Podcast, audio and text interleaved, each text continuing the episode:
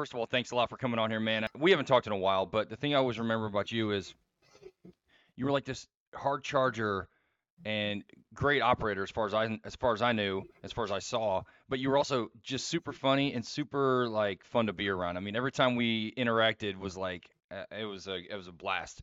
So, um, yeah, I just want to say thanks for coming on. Appreciate it, man. I'm happy to be here. Thanks for having me. Yeah, yeah. So let's get started. Let's. Uh, I, I was reading through your bio, and I just saw, like, I mean, it, like I said before, before we got on here, it's just jam-packed with gems of awesomeness. So let's dig right in. And, uh, you, you can start, like, with your um, your childhood.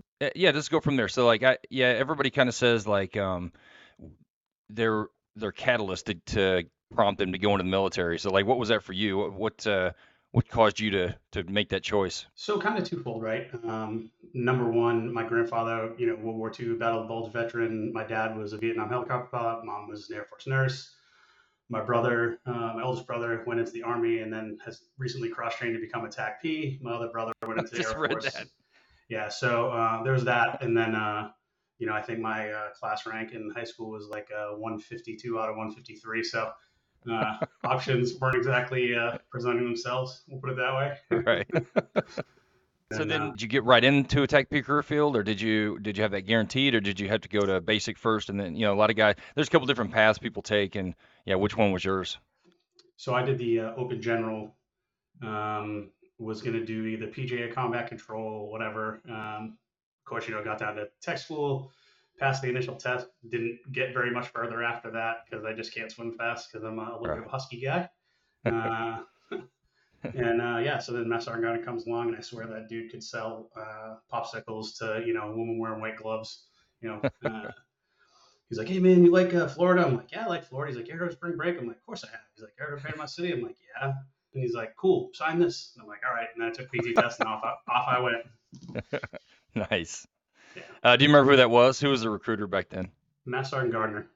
Oh, yeah, yeah, yeah, yeah. He was an instructor uh, when I was going through tech school. Uh, yeah, he's a, he's a great dude. Um, yeah, so then tell me about that. So I I know you went, you have an interaction with another guest I've had on, a good buddy of ours, uh, Brandy. Um, so the six eighty-second was your first assignment out of tech school? Yeah, so I uh, completed tech school in just a shade under nine months. I was a Falcon Hawk Eagle. Uh, oh. Yeah. Do you want to go into uh, that at all, or is, is yeah, that better I mean, left well, unsaid? No, block four, uh, the first time I uh, found out I'm not quite the good land navigator, you know, uh, growing up uh, in, you know, suburban Boston, not a lot of woods right. to walk through. Uh, so, yeah, and then I got two days from graduation, uh, got caught sneaking out of the dorms or something. It was something stupid, and then I got a day one recycle. So I, had to, oh, I was on details all the way through, had to go through the field again. And uh, yeah, so I wound up going to the field three times while I was in tech school. So that was, that was a gem. You yeah, get your money's to, worth uh, on that. Yeah, yeah. Um, so I get to, I show up at Shaw in South Carolina. And like one of the first dudes I talked to is like, "Hey, man, how come you're not wearing your bubble?" I'm like, "What are you talking about, dude?" They're like, "Oh, we heard you went to scuba school out of, out of tech school." And I'm like, "Absolutely not." You know, and uh, yeah, so, uh, yeah, I met my first supervisor, Brandy. Uh, you know, we, we were all to there together. Um, probably uh, didn't make the best going as a troop, you know. Uh, yeah. So about a week after we met, he uh, came banging my door down. Uh, you know, it was like eleven o'clock or something, and I had gone out the night before, and I had seen him, whatever. Uh, he's like, "What are you doing?" You know, he's like, "You have," you know, I remember I, like, peeked open the curtains, like, "Oh, crap, that's my boss." Open the door. He's like, "You got thirty seconds to get in my Jeep and get dressed." I was like, "Oh boy, this isn't going to be good." Well, little did I know it, you know, August in South Carolina, he zipped up all the windows in his Jeep, turned the heater on. Uh, and it was about a fifteen minute ride to the shop. So by the time we get there, I'm doing some like, hey, got a little banged up the night before. I'm just sweating. And he's like, "Hey right. man, you got two choices. You can go in to see the first sergeant right now, or you can, uh, you can go wash the vehicles for a month every Friday." I'm like, "I will take option two." Ran out to the motor pool and just wound up like throwing my guts up. Uh, so, but yeah, that was like yeah. one of my first interactions with Brandy.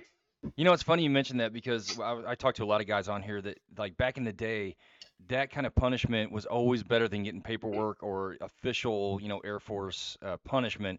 You know, we, and I, you know, I've sanded and painted my fair share of jerry cans and, you know, wash and wax Stanley Vidmar lockers, and so.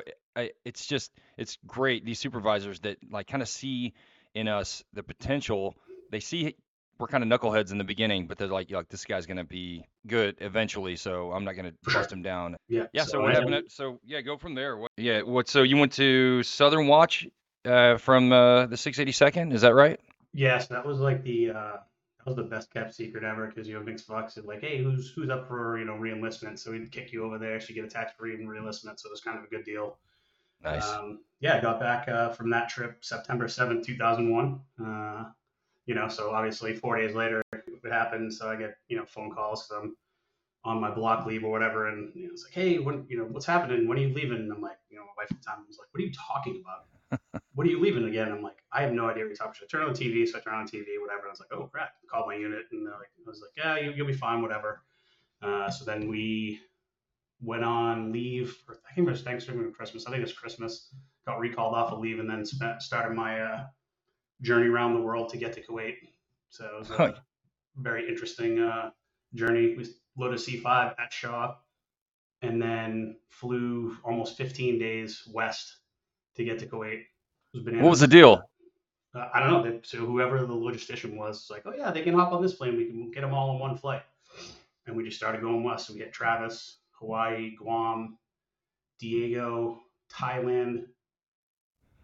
Geez, I don't remember else. I think that was like pretty much the highlights. But, you know, like, you know, one of the days we landed in Guam, plane hits the ground, the emergency doors, both of them fall in. This dude's sitting in the rows. So we're like, oh, this is awesome. You know, this is after like, you know, we've broken down three times before. Like, this plane's never going to make it. uh, so they they fixed that. We land in Thailand, breaks again. And I remember we were sitting in the bar in Thailand, uh, you know, just drinking at the airport. And the little guy that was there had gone to sleep with a blanket on. We just put money on the counter going behind him, getting beers and stuff. And uh, they're like, all right, it's time to go. So we like start piling up to the plane. And all of us like looking, because a dude on the on those stilts or whatever, uh, scaffolding. He's like pouring some, pouring something into the engine, doing something to the engine as they're going. I'm like, hurry up, you guys are going to load up. We don't get out of here in the next forty-five minutes. We'll be stuck here a week for the air show. And we're like, well, let's just get stuck here then. Right. It didn't work out. So. Oh, yeah. Every time we ever took a C five anywhere, it always broke. I don't know what the deal was with those planes. I don't know if it was by design because they wanted to, like you said, extend their, their trip or what. But yeah, every single time they broke down somewhere cool. And it was never, they would never break down at like Fort Bragg or, you know, somewhere like that. It was always like Spain or, you know, someplace cool that they could hang out. Yeah, for sure. Yeah. um, yeah then, awesome. that, and then, uh, you know, I went to uh, Kandahar uh, that first time. So that was February of oh two. Felt like I was driving, you know, in the opening scenes of Platoon because I'm like in a C one thirty, drove my Humvee off the back, you know, it's dust blowing and stuff. You see people burning stuff. I was like, holy shit, I'm in a movie. Uh, you know, and that was my like, first real experience. And then that night we climbed up on top of the uh, terminal and just, you know, watch stuff going on around the uh, outside of the uh, campus. Pretty wild. Uh, when I did the C five rolling off, that was rolling into Kandahar after we did our oh. combat descent in a C one thirty. And we're like, what is going on right now? You know, shooting the back of a C one thirty, the, you know, Humvee's like slamming like this. The chains are going crazy. And I was like, oh, shit, I think we're going to crash. So let's go back to, uh, you said there was something about motorcycles. You said, uh, oh, yeah. I, I can't remember. What about- I don't think Brandy was part of that one, but, uh, we used to ride bikes a lot at Shaw, so like the whole shop, pretty much every T A C P had a motorcycle there and a few other folks, and we'd regularly go out on rides, and we were on this ride one time, and uh, we were, we made it to Lake Wateree and back in forty-five minutes, and it usually takes forty-five minutes to get there. Yeah. Um, so we were traveling at excess speed, whatever. Uh, of course, cop pulls us over, we're like waiting for one of the guys who was going slow, and I hear all these sirens, I'm like, what the hell's going on here? And then, you know, cops from every direction, I'm like, slide up. Um, the one cop gets the other dudes away. We all sit there and get our tickets written. And then the first sergeant, I guess, knew the cop because he grew up in Sumter. And like, like a, you know, typical E four idiot me, I was like, hey, first sergeant, do I get to come to your office on Monday and give you this ticket? And he's like, Brooke, shut up, you know, whatever. And then, of course, we get back to the gate. They had already called the gate because they knew it was a bunch of Air Force guys. So we got hemmed up there, too. Uh, so, yeah, it was pretty funny. But, jeez. Yeah, it was like, my ticket was like one thirty-five and a thirty. Oh, my gosh. Yeah. So we were doing stupid tacky things uh, as a young airman. Yeah. Well, as we all did. Yeah. yeah. Um, I heard the, a story about air assault school where uh, you and Johnny did something. Uh... Oh, yeah. So we uh, we got to went to the Premier Light Fighter School in uh, Fort Drum, New York. Uh, sign in. They're like, oh, yeah, your barracks over there. And they hand us these master lock keys. We're like, what? Why do I have a master lock key? like, oh, you're building whatever it was. So we go to this building, you know, it's like the Splinter Barracks in um, Fort Bragg, you know, that, like the cantonment, that uh, ISOFAC, it Bragg, that was yeah. World War Two one. Same thing like that, but they like converted it into rooms. And uh, we go up to the second floor, like, oh, it's this number. And there's like, no kidding, a padlock, like a pass with a master lock key, like put it in, open it up, you know, like a light bulb hanging from the ceiling and like one bed. I'm like, this, that's not working. So, you know, me and Johnny wound up getting, uh, getting a room on base at the hotel. And, uh, you know, of course, got a ton of crap from that. From the whole Air Army guys, like, oh, too good for that Air Force. You know, you're getting that special pay, I guess, on. I'm like, yep, you know it, bud. So, yeah, it it, uh, it was not a good show because we got a lot of extra attention for that uh, all through aerosol school. Oh, yeah, I'm sure you got some extra calisthenics or something. Uh, or sure something. Yeah. yeah, so tell me about, let's go back to uh, your interaction with Brandy. Um, he was like one of the first guys I had on here. Um, so it's interesting to hear about his time at Shaw. I don't think he went into that very much, but um, I know he put you through the paces. You know, Brandy was an awesome supervisor. He was really good. He was my first supervisor, as a matter of fact. Um, you know, he, uh, you know, I'm not, I'm not the brightest, uh, you know, sharpest knife in the shadow, or whatever. And uh, he was uh, very patient with me, I guess we could say, you know, and like, and then when he would get really frustrated, like, hey man, let's do some good battles. Uh, you know, and that's, that's how he took his frustration out. So it was pretty funny, but yeah, we had a, a guy there, I, I won't mention his name, but uh, man, when you talk about, you know, that airman that just does all the textbook things that like they tell you not to do, so that guy was the guy, right? You know, um, married the first girl he met, you know, uh, shacked up in the trailer park with her mom and her sister. So, you know, you know, that, you know where that's going, right? Uh, yeah. He was one of the guys who rode a motorcycle too, crashed it, uh, got it out of the shop, went thirty feet. So like the highway in front of Shaw has that, you know, it's like two-lane highway with the median in the middle, and the uh, Honda shop was in the, uh, on the highway. So he gets in the middle, spins out, crashes the thing again before he even gets it like thirty feet. Come to find out, it's not insured. He hasn't been making payments, you know. So like he was that guy. But man, when he got there, uh, we got him good, uh, you know. So it was like, hey man, uh, doing generator maintenance. Like, oh man, we're uh, he's needs some more oil. Let's get some uh, K nine P lubricant, bud, and you know, send him to the. Uh, supply shed. They'd send him somewhere on base, and he went all the way around base to every fighter squadron asking for K nine P. You know, the next week it was generator generator maintenance again. We're like, hey, these uh these tubes are corroded, let's get some fallopian tubing. And then the, the supply sergeant at the time happened to be a female, so we called ahead and we're like, hey, we're sending him over here to do this, like just play along. She's like, okay, yeah, no problem. So she sends him to the orderly room. He still doesn't like catch on that he's like getting another trick played on him uh, from the orderly room. So she sends him to another squadron, and so on and so forth. Again, all the way around base, all the fighter squadrons, you know, kind of got uh did all that. And it was just, it was funny, man. He like just never caught on that we were screwing with him bad. And then I think the time we did K nine P, someone come out with like, you know, those rubber gloves that go up to your elbows, the, the splash guard and the, you know, smock thing, and they someone had actually peed in the bottle and they handed it to him. It was, but yeah, no, so it was it was a good time at Shaw. It was definitely it was definitely a pretty uh, tight unit uh, there, so it was a good place to start out, and uh, you know, just just a lot of fun, I guess. Yeah, you had a lot of good, uh, a lot of heavy hitters there, like Brandy, Vince Fox. Like who else? Who else you say was there? Jen um, was there. Um, oh yeah, Chris was there. Yeah. Oh uh, gosh, Boyd, of yeah. course, he is awesome. Who yeah, else? It was awesome when Boyd, Boyd got there. Is you know, P T had a whole new meaning. You know, because he started yeah. doing all the dice P T and the card P T, and that, that. To his credit, man, like he was obviously, you know, not old, but a little older at that point. And man, whatever he put out, it didn't matter if it took him till almost lunch, he could finish. It was just, you know, it was it was awesome to see those kind of dudes, uh, you know, yeah. but, you know, lead by example that way. So it's kind of awesome. For sure, he was in charge. He was the regimental. Um... N C O I C when I was at third Battalion. So yeah, and he he did the same thing with us. He, you know, would do all kinds of crazy P T, and it was awesome. I was in the best shape of my life when he, you know, just doing what he told me to do. yeah, yeah, uh, it, was, it was good though. Now, like, and then, yeah, like I said, Chris Jenner came in, so it was, you know, I got two really good supervisors right in a row, and Chris, you know, um, put me through the paces. I just got back from jump school, and he's like, hey man, you know how to like jump? I'm like, yeah, dude, I just got back from jump school. He's like, all right, get in, you know, get all your stuff together. So I grabbed my ruck. He's like, all right, put all your stuff on. So of course I put it on in the room. He's like, all right, now do it over here. Puts me in a room, like a, a, you know, closet in the dark. He's like, you have one minute to get your stuff, and taught me a very valuable lesson. Like, hey man, you always get to pack your rucksack the same way. And I was like one of those, you know, he's got tons of nuggets of wisdom he was always dropping, but uh, that was one of the ones that really stuck with me. It was, you know, Uh, he's like, hey, man, you, get, you understand how you pack stuff. You get to pack stuff for a reason. You get to bring things for a reason. Like, think through all of it, you know, all your gear and everything. So it's it's one of those lessons that really resonated with me. And then the other one that I really liked from him was uh, he had this furry pink monkey with, like, the long arms and the Velcro. So you squeeze it, it makes the noise. Every time you go on a cast T D Y, the guy that either did worse than the mic or just didn't did not sound confident, have to wear that out all night. So they have, like, a pink monkey on the front of him all night long. It was pretty funny.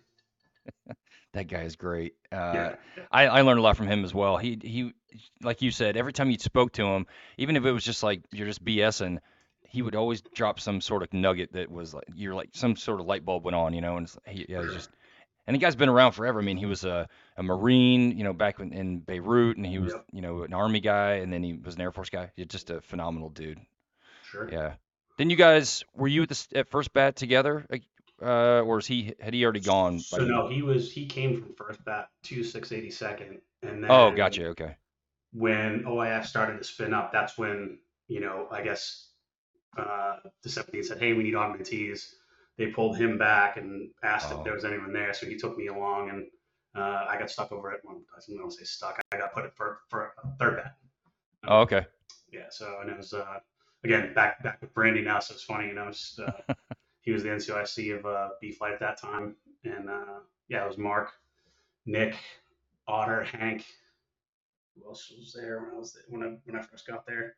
I think those are the those are the names that stick out. But you know, uh, Captain Thompson was the A L O and stuff, and uh, yeah, it was really good. And uh, it was an interesting journey going from uh, A S O C weenie guy to uh, trying to play a platoon J TAC on T V uh, right. in about ninety days. So it was it was pretty funny. So and then uh, Hank. Thankfully, picked me to be the guy. So it was me, Bickle, and uh, Muller that were, you know, trying out, I guess, for a spot there. So Bickle wound up going to first bat, and then Muller, I can't remember what he did, but yeah. So I wound up uh, getting attached into C C O there for the O I F invasion. Yeah, tell me a little about. I mean, uh, I know you didn't have many jumps before O I F. No, yeah, so, so tell did, me about that. I did five jumps in jump school, and then didn't jump for two or three years. Uh, did three training jumps at Benning during that, you know, um because it was it was late oh two, like November of oh two to like January of oh three or something, or, or February. I did that, you know, train up there as an augmentee. I did three daytime jumps at Fryer uh with equipment, and then my ninth jump was into Iraq. Uh, didn't quite go as planned, uh you know, uh, as most people know, but uh yeah, it was funny. And you know, the jump was pretty funny too, because the only reason I knew the ground was coming up, uh, I hear a dude behind me, like, you know, make that noise. I'm like, oh, I should lower my equipment. And I was so close to ground, my lower line never got tension, broke the battery box on my radio. So I wound up taping batteries to my radio for a while till I get a new one. Uh, and then thirty seconds out the gate, did another bonehead cherry move. You know, my K D U, you know, it's like when the uh, Fox, yeah, I think it was one seventeen Fox, yeah. You know, the removable K D U, so I put a snap link on it, and I was like, oh, I'm going to be cool, man. I'm putting it on my uh, backpack, you know, or my rucksack, whatever. So I was clipping it here. So as I'm doing that, I'm dragging my chute to the where we're throwing them to collect all the chutes, and I snap link it in there. But what I didn't realize is I did like this and snap link onto my static line. So when I get to the chute pile, I just go like this, throw my uh, K D U, and didn't realize for about thirty minutes. And now, now I'm like, I'm like, what's that?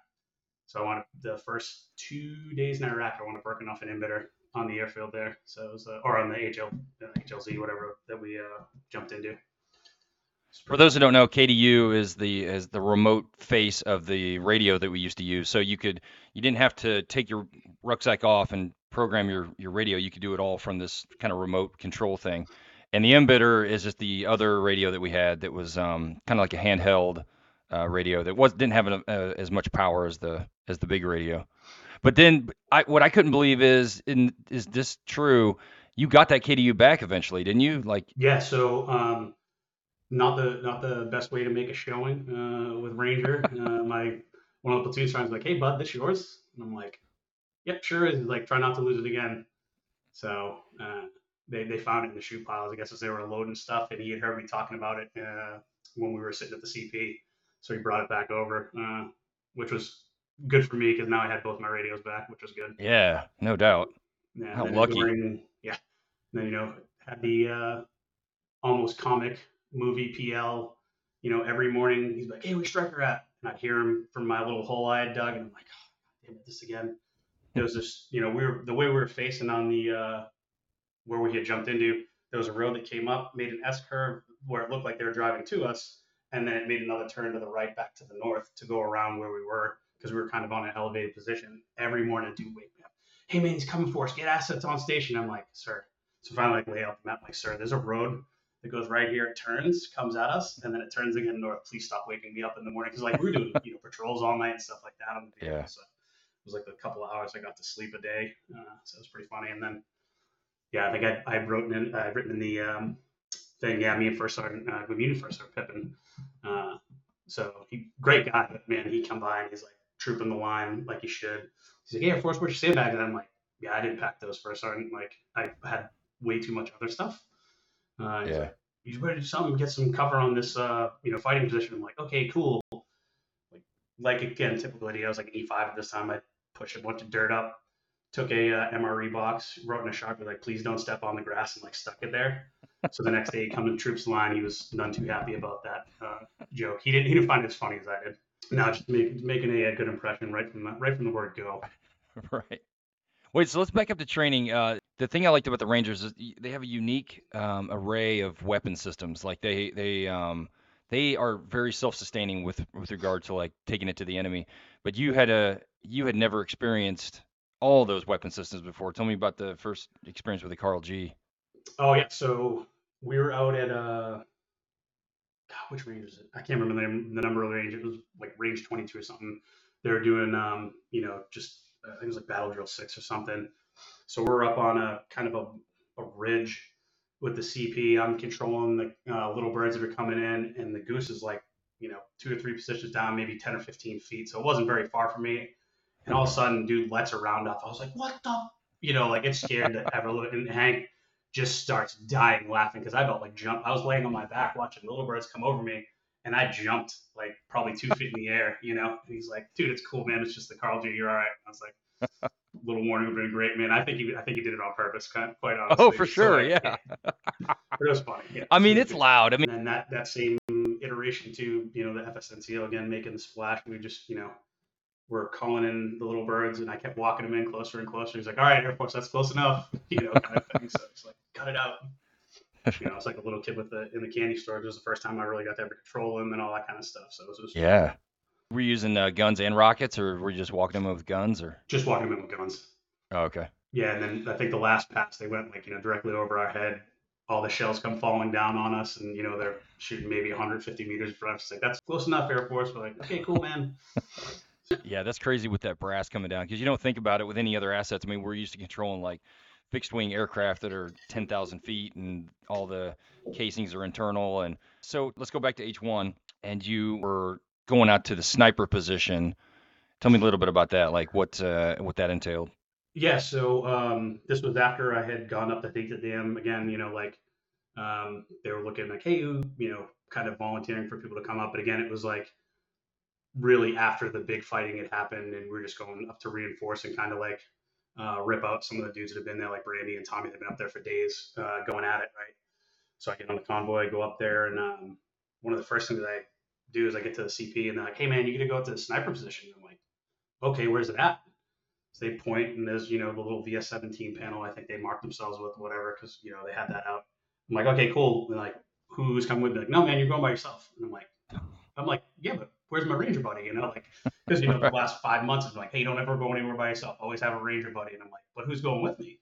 Like, nah, man, you're good. Just go by yourself. So I um, grab the soft lamb, uh, put it in my ruck, start walking there. You know, I'm walking through open country in Iraq, and, you know, I, you know, buttholes just puckered kind of thing. You know, I was definitely uh, scared as a young E five because, you know, I'd never done it before. And I knew, you know, I obviously knew there was a huge battle that had happened. You know, there was still plenty of indicators that had happened. So, you know, I, you know, I think it was about a kilometer maybe ish, you know, I'd, over, I'd overwatched the whole time, which I didn't think about that they were watching me walk the whole time. Uh, right. But yeah, no. So I get up there, and uh, we set up there for about uh, eight hours or so.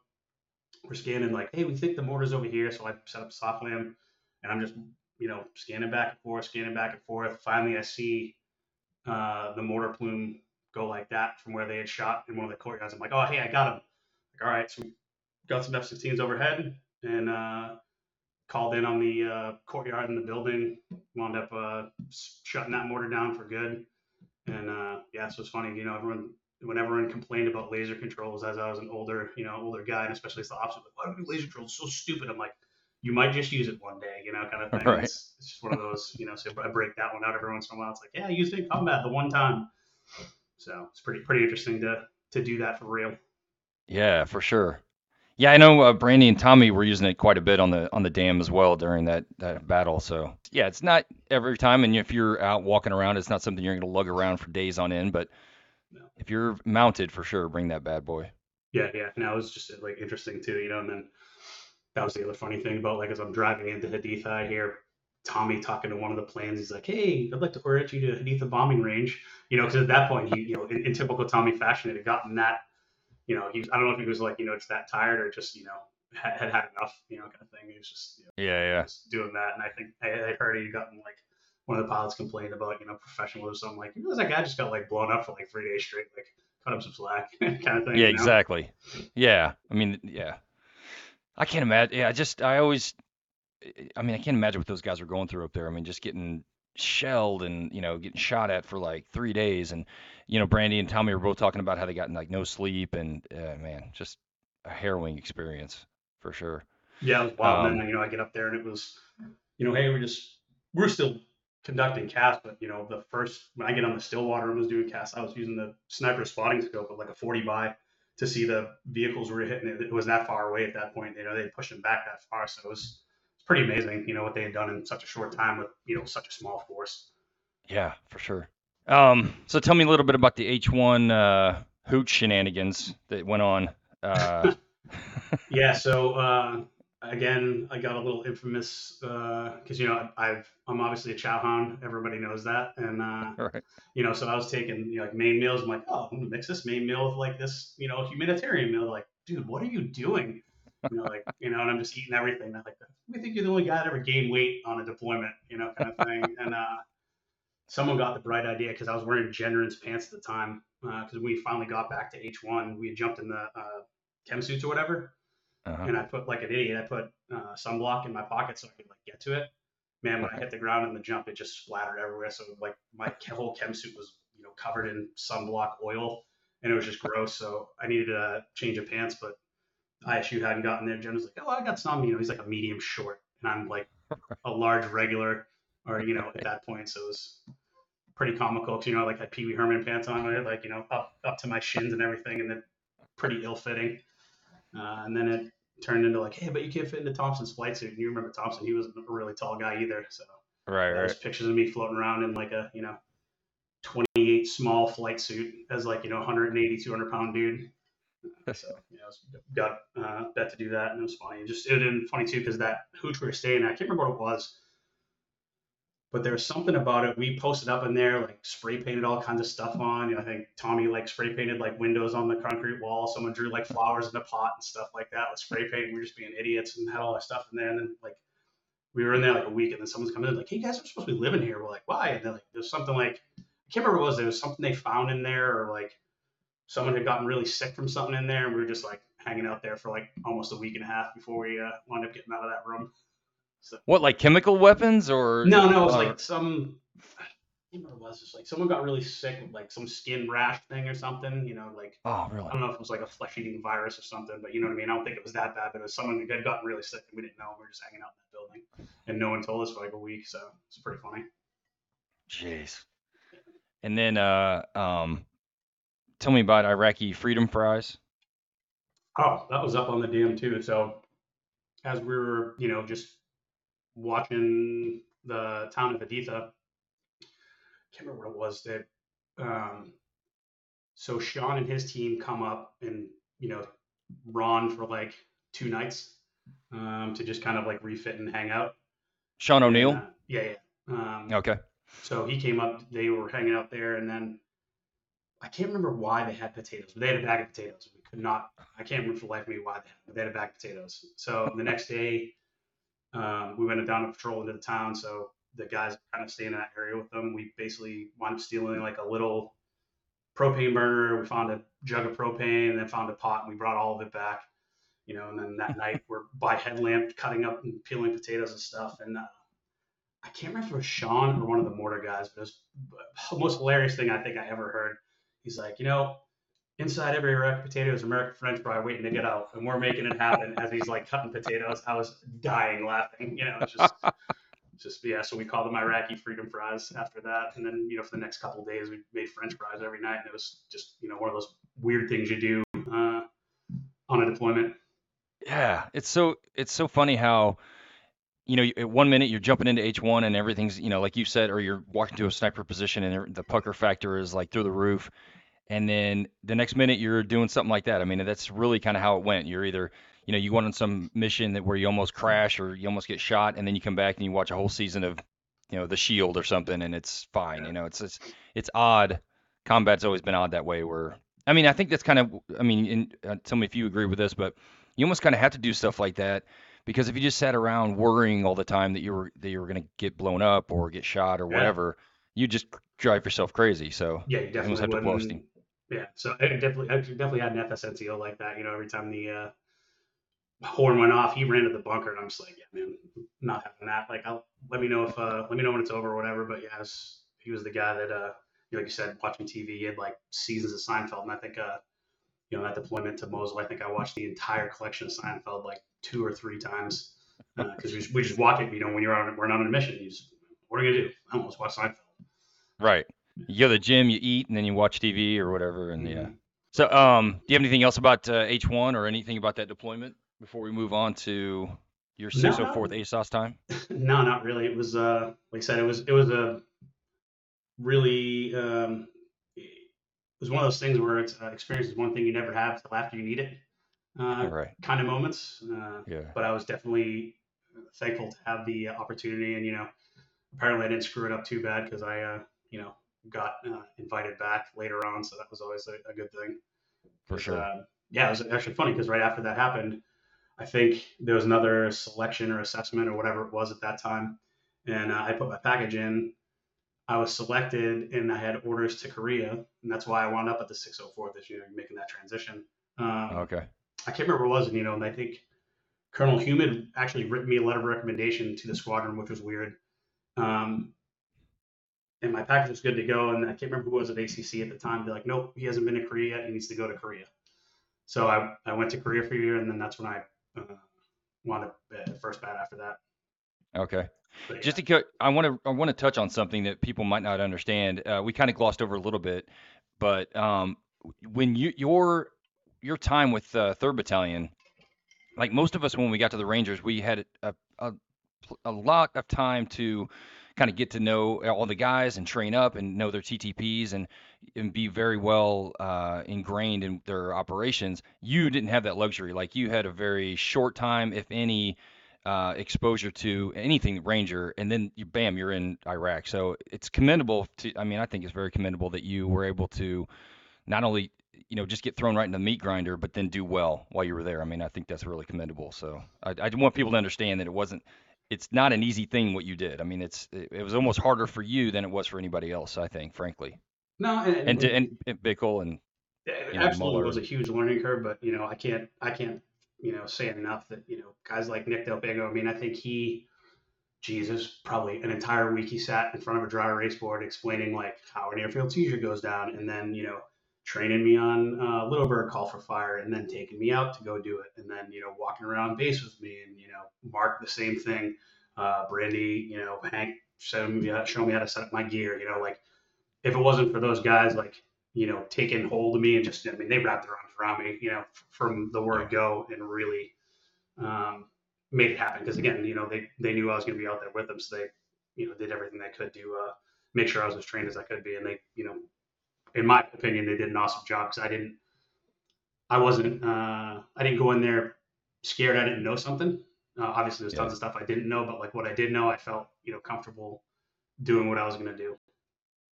Yeah, you got lucky. That that, that uh, everybody you mentioned, from Nick, you know, Brand, all those guys are just top-notch guys. Yeah. Yeah. I could see I could see Del Pego like Nat's asking everything, like just just explaining every single thing. He's got that kind of brain where he just sees, you know, like he's just smart yeah. as hell. So no, yeah, you got lucky, smart, man. man. It was it was awesome, you know, because the thing was, again, super patient dude. Because once I started asking questions, then I'm just like I'm pulling on that thread, and you know, for right, hours right. he was just like, you know, answering questions, and I was like, hey Chopper, what are we doing, Chopper? Hey Chopper, you know, doing all that stuff. So yeah, he was, he was, he was pretty uh pretty patient with me for for having asking all those questions and stuff. So it was good. Okay, so you had to go to Korea, like we all did. Um, tell me about that. You did some stuff with seventh Special Forces Group. Was that during Korea? Was that while you were there? Yeah, so, or? Um, the, the day I got into Korea, they were like, hey, man, you just got back from, you know, O I F, right? And I'm like, yeah. And they're like, where, you know, who'd you go with? I was like, oh, I went with the third Bat. And they're like, oh, really? It's like, we got a S F, because that was the time when everyone was reclaiming positions. And uh, it got so bad that dudes in Korea were deploying because we weren't doing anything there. So like, yeah. hey, you're going to deploy to Afghanistan. I'm like, okay, cool. And uh, I think I... Wait, so you deployed to Afghanistan out of Korea? Yeah. That's awesome. Yeah. That's yeah. great. So I, I spent about a month and a half in Korea, um, got greened up, and then shot, shot out to Afghanistan. It was supposed to be a ninety-day deployment or something like that, and it wound up being almost uh, eight months. So they kept Jeez. the team kept extending me. I don't know how it happened. You know, there was obviously some people that were a little miffed uh, when I got done, but you know, it was a it was a pretty interesting deployment because uh, you know, the team I was with was phenomenal, right? It was a Halo team, yeah. um, super good dudes like Chad, J Love, uh, Jody. You know, I still talk to those guys to this day, and you know, maintain contact with them. They, they were that awesome. Um, nice. But you know, we were alone and unafraid out west in Shindan. Uh, so, you know, not a whole lot going there on the Iranian border. Um, yeah, it was just, you know, the reason they put them out there is that, you know, clans were fighting from Herat uh, up north and with some other guys down south or whatever, you know, t- standard tribal stuff. So I guess they dumped a uh, fob out there to kind of put that down. Uh, yeah, so we just, you know, it wasn't a whole lot of action there, but we, you know, did a ton of training. Uh, we got in trouble for shooting like fifteen javelins or something like that. So we had like, I don't know, I guess uh, a ton of the javelins for that area, and we didn't know it. And we were just tra- training with them because we right. had, uh, you know, because we had some downtime, and we got them, uh, the Afghanis to drag some old Russian vehicles onto a ridge line. And then we had a couple tanks out in the uh, flat right off the uh, side of our compound there. So as the fifty-eights would come in, we would do live fire training, you know, almost every day. So like, you know, I knew like the times I'd come back, I'd walk on the roof, like, hey man, you want to do some aerial gunnery? Like, yeah, sure, dude. And they would just go out there and shoot all day. And it was uh, pretty fun. But, you know, so some of the new guys as they ripped in didn't know where the fob was. And then the bunker that they had built, because we got caught a couple of rockets, and then the engineer's like, hey, we need to build the bunker because we don't have one on the, on the fob. So he starts building the bunker, but they build this like big tube. And then on top, they like rounded it over, but it was like twelve, you know, it was like a twelve foot tall bunker, which was weird anyway, but it rounded yeah. off like this. And then they painted it this weird flesh color. And, you know, of course, me being an idiot tack P, I'm on the roof and I'm like, dude, that looks like. So me and uh, the Bravo get a number ten coffee can out of like, you know, the chow place, put some concrete in it and just slapped it on top and got pink paint, you know, and uh, did that. So that became the mark for uh, all the O H fifty-eight guys flying in when they ripped out. They just, they couldn't get enough of it, you know.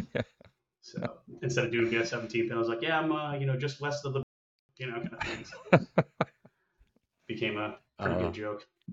Yeah.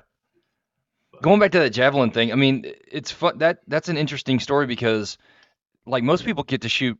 don't get, ever get to shoot a javelin in their life, let alone, you know, that many. Like one javelin is like crazy because, I mean, they're, they're kind of expensive and, you know, they're, they're not, they're not something you just rapid fire down range. You know, it's, it's, it's yeah, funny. We did rapid fire and we were actually, you know, we'd uh, throw the couple times in training, we threw thermites in um, the vehicle and then, you know, get the uh, control unit to lock onto it and shoot them off. And we, but yeah, the javelins we had remaining got taken away very quickly because we, we had put it on the ammo report at the end of like, you know, like two or three weeks. They, every month they had to turn in the, you know, spendex report. And uh, that was, they, they freaked out. Like, you shot how many javelins this month? We're like, uh, we were training. Totally yeah. fine. No, was not totally fine. No. Um, yeah, uh. so, but no, that was, uh, you know, that was also a tough deployment too, because we wound up losing a really good guy. So it was um, one of the um, other Bravos. He uh, we we came pretty close, and uh, we you know we got to the point where we'd go jogging every day, stuff like that. And uh, New Year's Day of or New Year's of oh five, yeah. Anyway, it doesn't matter. Um, you know, so we go out on a mission, we go on a present stroll. Um, it quickly turned into, hey, we got this guy in the area that we knew we wanted to snatch up. So we go to the compound, kind of soft knock-ish, uh, the compound, but go in a little quiet. Dude wakes up, you know, standard stuff. But instead of giving up, because we get in a little gunfight in the courtyard, nothing crazy. But instead of giving up, he puts his his his wife and all his kids in front of him. So, you know, of course, like um, as they're clearing rooms, Pedro gets the room he's at. Dude just starts shooting. And like, Jeez. I don't know if he was shooting at Pedro or shooting at me, because the way the compound lined up, I was basically standing across a small courtyard, pulling long security out the door. He goes into the room, and you know, I get a couple of uh, rounds go off over my head. I was like, what the? You know, I turn around, and that's right about the time I see Poppy falling. But um, to his credit, as he was falling, he shot the dude, dropped him, uh, and didn't hit any of the kids, and they were, you know, packed around him. You know, just. Uh, You know, so then after that it was uh, you know, a race to get him get him out of there. And unfortunately, we didn't get him there fast enough. Uh, come to find out later that where he he got shot in, in his hip, it hit his hip bone, clipped his femoral, like did a right turn, and then went out the other side and clipped the other femoral. But he was oh such a God. good runner, man. He stayed alive for like almost an hour till we got him out. Really? Because his his heart, his resting heart was just so low. Um, yeah. Yeah, it was crazy. But you know, I'm you know on the. I remember it because, you know, we're trying to drive out of there fast. I'm on the top of the truck. I'm just kind of holding his hand. I get sat in the other hand, trying to get him to take off. And I think at one point I yelled on, uh, you know, I can't remember what the S A T channel was, the one that's like all over the country, uh, you know, that, that channel. I was like, hey, take off now. And finally they took off and, you know, put him in there and haul ass back. We get back, and, you know, an hour later. And, you know, for, unfortunately, he was, he was already gone. But, you know, it was a really tough one uh, for the team for sure, because they were. They've been together for a while, um, and, you know, he basically did that deployment. He's like, I'm going to do one more deployment, then I'm getting out, kind of thing. So he was, he was a much older guy. Um, but, yeah, yeah it, was a, it was a tough one, you know, uh, to to take. But, you know, it was, you know, it was one of the first times it actually became real for me. Like, hey, this isn't this isn't a joke, man. Like, people, this actually, you know, affects people and, and stuff like that. And, you know, I started to get a little more serious after that. Um, so, but, you know, other than that, it was, you know, good deployment. Uh, You know, but, you know, obviously, except for that, but just uh, it's a tough one. You know, that that first time, you know, especially because, you know, knowing I was the last guy uh, that he talked to. Yeah, man, I'm sorry to hear that. Yeah, but you know, overall, it was a it, it wasn't a you know it was a good learning experience too, because that team again, you know, like I've been fortunate through all my career. It was like location, location, location. You know, and I just happened upon what I you know. you know, thought of as the greatest people, and they always took care of me, man. They always, someone was always teaching me something and always willing to teach me something, you know, and like the, I learned a lot on that deployment from those guys. We did a lot of cross training, uh, you know, everything, weapon systems, medical stuff, uh, you know, some engineering things. And I learned how to like do a bunch of demo charges and all that. So I was, I was pretty fortunate in my entire career that, you know, I've had those people that are just willing to take an interest in me and, you know, invest the time in me. Sure. And that probably set you up for success when you got out of there, because then you, after that you went, you were able to go back to the seventeenth as a as a full up seventeenth member. Mm-hmm. Yeah. So tell me, tell me a little bit about that when you got out of Korea. So you redeployed from Afghanistan with the uh, was it was it with that team or was it with uh, did you just was it just your time to go back? No. So it got to the point where I was playing games at Shindan where I'm like, oh, I missed that flight. And, you know, there's only a couple flights a week out there for um, yeah. to move people. So I'm like, oh, I missed that flight. And, you know, after I did that about three or four times, they're like, get on that plane today, you know, kind of thing. And, you know, I get to yeah. talk in Kandahar to check in. And the sergeant was like, if you didn't come today, I was going to send M Ps to come get you. Like, because they were pissed. Oh, I guess the people in Korea were pissed. And I, I didn't know any of that, you know, because I, I wasn't really checking in my unit that often. I would just send an email once a week. Yeah, I'm still alive, you know, kind of thing. But they never yeah. let on that they were, you know, really anxious to get me back. Um, Yeah, so did that and redeployed, and it was actually kind of interesting because as I'm redeploying, um, you know, I get fingerprinted and everything leaving, because right before we had, uh, I left, the guard unit that was garden shindig in Anfield was down the road from our fob, so we go there and eat. We're coming out one day, and uh, the guard's like, hey, man, can you check those two dudes out? They've been digging for like two hours. We're like, are you serious? You're letting someone dig like right in front of the fob there? And like, yeah, we didn't know what they were doing. We're like, oh, boy. So we, you know, shoot over there, um, come to like the screeching halt. Those two dudes, of course, like start Forrest Gumping out of there. Um, yeah. You know, and the funny thing was, is they ran through a field that, you know, this has been, been there almost eight months, and I had never seen them run run through that field. Do you remember how the fields they knew mines were in had the red rocks around them? Yeah, yeah. Yeah, so it was one of those fields, and th- those dudes were like oh. straight full sprint through this field. Um, one of the dudes, you know, calls a gun, so we, you know, we take him down. Uh, unfortunately, it was like a little handsaw, um, but. Uh, so we, we wound up clearing through that, do all that. Um, and then where they were digging about fifty meters away was a culvert, and there was a double stack AT mine. So two like, anti-tank mines like wired together. And wouldn't you know, the hole they were digging was the exact right size for that thing. So, I mean, but because they, you know, the dude had a saw on him, uh, you know, they weren't found weapons, you know, and those other indicators that we knew um, through intel that these dudes are definitely bad dudes, just because, you know, it's things we knew because they were putting out like, oh, if, you know, someone says they're in this place, you know, they have these things, you know, it was like, yep, they had that, they had this, they had this, they had this, they had this. And then we found that mine. So it was, it wasn't like a bad shoot or anything, but because we didn't find weapons on them. And it just so happened there was a uh, New York Times reporter on Shindan that day, got a hold of it, hit the newspaper, you know, then there's a big protest the next day. Oh, you know, you did this to these kids and da da da da. And uh, yeah, so it was a whole fifteen six and everything. So I wound up actually getting fingerprinted uh, as I was leaving Kandahar. And they're like, you can't P C S really? From Korea until you're cleared. I mean, that seems so odd because, I mean, I've heard of people just like shooting hellfires at people that do, are doing stuff like that, you know, yeah. and not even like trying to confirm. And you guys rolled up on them. They squirt immediately. So that's an indicator right there that they're bad. I mean, if they were not, if they weren't bad, they would just stood right yeah. there and kind of dealt with you, mm-hmm. and then you find the mine. I mean, that's just it, that's yeah. kind of where the lawyers get into it, and they kind of screw things up. Got it. There, there, there are certain times when it's nice to have a lawyer there to kind of, you know, say something. But I don't know, if you're not there on the ground and you're kind of trying to make a decision, that's kind of bogus. I think. I mean, I think not you guys, but like somebody who's, you know, yeah, making that yeah. decision from way back and wasn't involved. I don't know. Yeah, no, it was just it was just bizarre. You know, like this is gonna, you know, I I thought it all was done because the guy came out, interviewed all of us. I was like. Thinking it was good, and then you know, like, hey, you gotta stop over here before you leave Kandahar. I'm like, all right, cool. And then like, literally took pictures and fingerprinted me. I was like, this is crazy.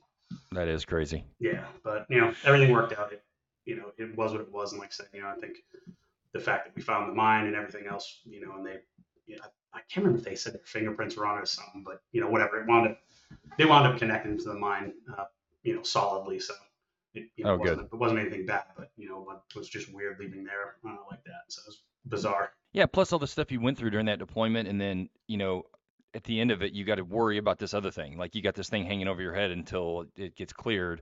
Yeah. I mean, that's the last thing you want. I mean, that's, I don't know.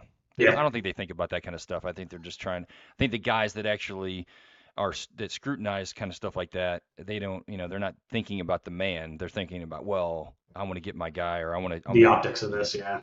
Yeah, I mean. They're worried about it definitely seemed like that. It is what it is, you know, and then I go yeah. back to Korea, spent like another couple months there and P C S to uh, uh, Hunter, and, you know, just weird stepping out of a deployment like that right back into Korea. I mean, you've been to Korea, you know how it is. It's, you know, it's, it's kind of a gong show when it comes to, you know, going out downtown and doing that stuff. So it's just weird to go from, you know, Afghanistan and, you know, get, getting after it to friggin' being downtown in Weijiangbu, just going crazy. All right. Yeah, so. And it seems odd that they would care, that you would think that they'd be like all fired up that you were deployed like that. It's not like you were, you know, doing something, you were messing around. You were in a deployment. I mean, you think that'd be fine, but I don't know. I guess they want, I don't know. You know, you just never know how people are going to react. Yeah, it's one of those Korea things where like if you're gone for so long, it's reporting thing. It was a, a paper thing where they were oh, okay. fired up. So. so you made it out of there, and then you yeah. went to... First Bat. Who was it? Who was there when you got there to First Battalion? Uh, so Matt was the N C O I C. It was uh, Matt, Dusty, Woody, Adam. It was it was some dudes that had been there a little bit, and you know, again, uh, it was funny. I remember the first run we did, you know, because again, I would I wasn't really working out on that deployment in Afghanistan, uh, you know, right. as as one does when you're sitting around a lot. You know, I, I worked out yeah. some, but like not, I wasn't really like in, in fighting shape, I would say. Um, yeah, so we get to Savannah, it's like middle of August, you know, because Savannah's just disgusting hot. In the first yeah. P T session, we did five mile body armor run, and I will never forget. Like, I was dying the entire time. Last guy in, and I remember that they had the little train tracks, and then there was a stripe, and you had to run over the stripe. That's where I was into the runs. And as soon as I got got over that white line, I just immediately started throwing up, and like, like, man, you all right? And I'm like, uh, yeah, I haven't, I haven't really worked out in a while. Like, yeah, we noticed. You need to fix that. You know, it was one of the first things Matt says to me, and I'm like, yep, I'm here. But it was good though. Again, you know, like, and then um, Woody was real good about taking me because I started with C C O, so he took me there. You know, introduced me to all the guys, and Uh, I remember one of the fisters, this guy Rocky, who's awesome, and me, me and him became fast friends. Uh, and then I still talk to him today too. But there's this private there, because like you know, you, you you go to the company area and like Ranger's doing his thing in the cage. So I'm yeah. trying to like introduce myself to Rocky and like, hey man, what's up? And then we're talking, but this kid keeps like running by and like doing all these cows and stuff, and then like you know, iron chairing and stuff. Finally, you know, uh, Rocky's like, go, you know, do whatever, do this. I'm like, hey man, what is going on? And he's like, yeah, he that's weird. He's just an idiot, and you know, blah blah blah. He did, you know, he'd done something like to me it didn't seem all that bad, but you know, the Ranger it was like you know the end of the world. And he smoked the crap out of this dude for you know probably the whole hour we were talking. And it's just like, yep, I am definitely in uh, Ranger Battalion now. Yeah. So it was just funny, yeah. And then um, had a couple deployments with C C O. Definitely a, a good time. The F S N C, the F S O that I had there that time was uh, this guy Captain G. Man, he was awesome. Just typical, like he was a Southern California dude, but like super Italian. So me and him, of course, got along real well because you know the whole half Italian thing or whatever. But yeah, so we became fast friends. Uh, you know, on a few few missions, we kept you know talking because we're always the C P. Like, man, we never get to get in the fight. We never get to do anything. And you know, that one yeah. mission we were on. We, I can't remember what it was. We soaked the place with I S R for a while, saw these dudes going from a tree line back to this house. So we decided to hit the house because uh, we really didn't know it was in the trees.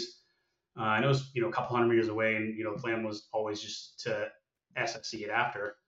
So we go to the house, um, fly in, fast rope uh, in to the house. We wound up having to do like a sixty foot fast rope because there was telephone lines they didn't anticipate. So we did a super high rope. I remember one of the uh, uh, two forty gunners, because he had so much ammo on him, wound up getting blisters all over his hands because, you know, it was such a long rope. Um, so we did that, make entry into the house, you know, nothing real crazy. We were outside the house, kind of pulling security out. And then all of a sudden, you know, you hear the gunfight on the roof. And that's right about the time I get a call from the I S R bird. They're like, hey, we got a squirter. I'm like, gee, let's go. And we're like, oh, it's, oh we're going to get him. You know, because like they're we're thinking we're going to uh, run this dude down or whatever. So we run around the house. We're like, could not find this guy. Like, no, you're right on him. You're right on him. You know, because the I S R guy sees the two of us walking around and we're trying to get, you know, talked on to where he's at. He's like, dude, you are right on him. Well, come to find out, the first squad leader that went onto the rooftop had a malfunction. And because he was by the edge, he had no cover. He jumped off and held off and held on to those little, uh, like half walls like this and just held oh on God. the side as because his weapon jammed. The next guy that comes out winds up shooting and engaging him. Uh, you know, this wasn't a long gunfight, but, you know, there was like two more guys on the roof. They wind up uh, taking care of them, going through, clearing the whole thing. And I remember that's about the time me and G walked back around the front and, you know, the company mayor's like, hey, what are those guys doing up there? What the, you know, he's getting pissed because no one's talking to him. Well, so the dude had already hung himself over like this. And then the other guy that came out was the uh, team leader. Come to find out, he got shot through his radio. So, like, as he was shooting the guy, the first guy that was shooting at his squad leader, you know, that's now hanging off the roof, the guy from the other side of the roof shot, and, like, it bounced off the edge of the plate into his uh, emitter. Oh, my God. And it was just wild. And, like, you know, it was like, holy crap. So, we think that, you know, like, that's that's kind of a bit of excitement for one mission, you know? Like, like yeah. It's, it's got to be it, right? Like, That's that's a punchline. Like, okay, we'll, we'll clean this up, go home, you know, whatever. All will be great. So about, you know, we're doing S S C in the house. So, you know, of course, we go to the rooftop like you normally do, just hanging out. And then all of a sudden they're like, hey, we got four packs coming out of the other, you know, uh, other side of the objective because we had two G R Gs, one for the woods, one for the house, because we knew we were going there after. So that, you know, he's telling me we're on the G R G, they're coming out of it. Like, that can't be good because, you know, we already got in a gunfight there. They heard us come. So, like, we think they're coming to, you know, try and shoot us up or something. So me and yeah. G immediately, like, because we had an A C one thirty-six, we're like, hey, sir, can we hit him with that? He's like, uh, you know what? And he's like, I got a squad over there. You know, I'll just go send him to get him. So he sends him to get him. Um, and the, I remember the call already, like, uh, they're like, hey, uh, you know, uh, call sign for the commander. And like, they're uh, handcuffed. And he's like, say again? He's like, yeah, they're already zip tied and handcuffed. And he's like, what are you talking about? So they bring him there, bring him back to the house. Like, they cut the zip ties off the two dudes, and the one dude had, like, legit handcuffs on. Um, we bring him back, and uh, the guy with the handcuffs was, like, Rain Man or something. So they start talking to him, like, hey, tell us what you can remember about it, whatever. And, you know, I'm getting all this secondhand. But basically, the dude remembered the schedule of everyone that was there, when they came in, when they left, which direction they went, heard a bunch of, you know, stuff that led them to other people, uh, you know, yeah. like key pieces of information and, like, names and associations. And I think we wound up working targets for, like, almost a month from what this guy just poured out of his head, because he was basically, like, being held prisoner there. And when we shot up the tree line uh, with A C one thirty, because I forgot that we did pre-assault fires uh, on the tree line, so we didn't know it was up there. So we had shot a bunch of A C one thirty there. So apparently when we shot, we had killed the guards, but not them, because they had them in some kind of, like, ditch or something. And then after Man. a while, they, they didn't hear the guards anymore. They just started walking. Uh, yeah, so then it's crazy. Number one, that we didn't kill them during pre-assault fires. Yeah, no doubt. That, like, this guy had remembered that much stuff. It was bonkers. I couldn't, I couldn't believe it. I was like, holy crap, we almost killed Rain Man, you know. But then you got all that intel off the guy. I mean, it's awesome. Yeah, yeah, it was crazy. It was wild. So tell me about when you were in Mosul and you were doing the uh, air guard or something like that. What was that? What's the story? Oh yeah, so that was uh, again uh, cherry uh, cherry J TAC things that happened. Uh, it was my first mission with uh, SECO. We go out and do, you know, we're on trackers, do a mounted uh, thing out, and it was, we were supporting someone else, whatever, it doesn't matter. But we pulled up where we were going, so we go up that little hatch in the back. So I'm just, you know, pulling security on the vehicle, F S N C O's on the other side, pulling security the other way. And I'm just, like, sitting there, and I think we were by the Yarmouk traffic circle, which is stands out in my mind because that place was always like the wild, wild west. So I was I Ds going off there, people getting sniped, all that kind of stuff. And uh, I hear these pinging, and I'm like, I'm like, hey, man, what is that? He's like, you're getting shot at, dickhead. Get back in the vehicle. so, oh, yeah, man. Was, uh, I, I that.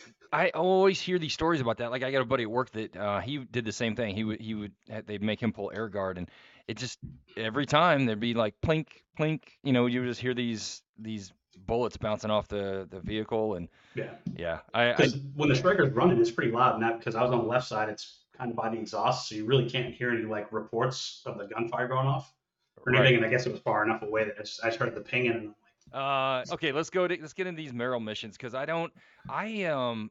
I either didn't hear about it or I didn't know about it or whatever. But yeah, tell me about the the Merrill missions that went on. I know a lot of guys that um, have participated in those, but I wasn't really privy to it. So yeah, please, let's hear about that. Yeah, so I can't remember. This was like, Jesus, it had been like oh seven, oh eight. I don't remember the years, but it was it was later on in the time that I was at one seventy-five.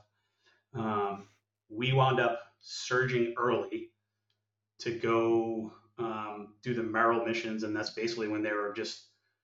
The area we got was, you know, we were just reinforcing the task force that was out there and just trying to, you know, stir things up and get more dudes out uh, in the fighting season. You know, so there was, you know, one as we're doing the handoff um, uh, with Tommy's uh, company, we go out on a mission. We did a, you know, a co-op. Uh, they're on one ridge line, we're on the other ridge line. And this is right after I got there, right after Tommy again had uh, done his uh, heroics. Uh, on the oh, hilltop, yeah. You know, so, and, you know, it's funny because, you know, I, I didn't know anything about it, not hear anything about it, you know, and he's nonchalantly told me, like, yeah, man, we had a mission last week, it got pretty hairy, it was, you know, so we did this, and he showed me the video, I'm like, holy shit, man, that seems like it was, like, a lot, he's like, ah, you know, you know, in typical Tom fashion, just downplays it. Typical, yeah. Yeah, and, uh, you know, so, that, again, that's why I kind of uh, always joke that I'm Tommy's best supporting J TAC, because, you know, he was at the dam, did a bunch of cool stuff, I come there, like, a day later, like, hey, man, what's up? you know, and then again, same thing with this Merrill thing, you know, I get, I get there like, you know, a week later and, oh, God, that's really cool. You know, so we do this mission. Um, we're walking opposing ridge lines, and somehow that someone got disoriented, and the sniper calls out, hey, we got troops on the ridge line, whatever. So a guy with a machine gun just starts shooting um, across the ridge line. And I hear Tommy jump from the radio. He's like, hey, we're taking contact from the west. And I'm like, we're shooting to the east. And I'm like, oh, shit. You know, so I pull out my dagger, do a quick slant range calc, and like run up to the gun position. Because I was like halfway in the formation, run up to where they're fi- firing. Because, you know, we're all moving to that anyway to get in a position. I'm like, hey, cease fire, cease fire, cease fire. That's, that's our guys. Um, you know, and then Tommy's like, yeah, man, as soon as those guys let loose, I knew it was Ranger because it was a, a friggin' machine gun burst. It was like this tight, you know, because like, yeah. you know, dude shooting you like, you know, uh, Afghans, it wouldn't, wouldn't be that well aimed. Sure, um, sure. Unfortunately, one of the dudes, as they were doing that, because they got down quick enough, no one got shot, but like there was a dude uh, got caught ricochet in his um, calf or something. I can't remember what it was. It didn't oh, hurt man. him bad. You know, and then, of course, they go to exfil him, and Tommy sets, like, the record for, like, the highest helo exfil casualty in Afghanistan. I was like, Jesus, this guy keeps racking him up, man. I'm like, right. I, I got to figure out what he eats for breakfast, it's, you know. But yeah, so, it was, you know, that was uh, one of the Merrill missions. And then I can't remember if it was a Merrill mission or not, but um, so we had moved down to Kandahar, and it was getting to be winter at that time. We're working down Kandahar, so it's cold, but it's not, like, cold, cold.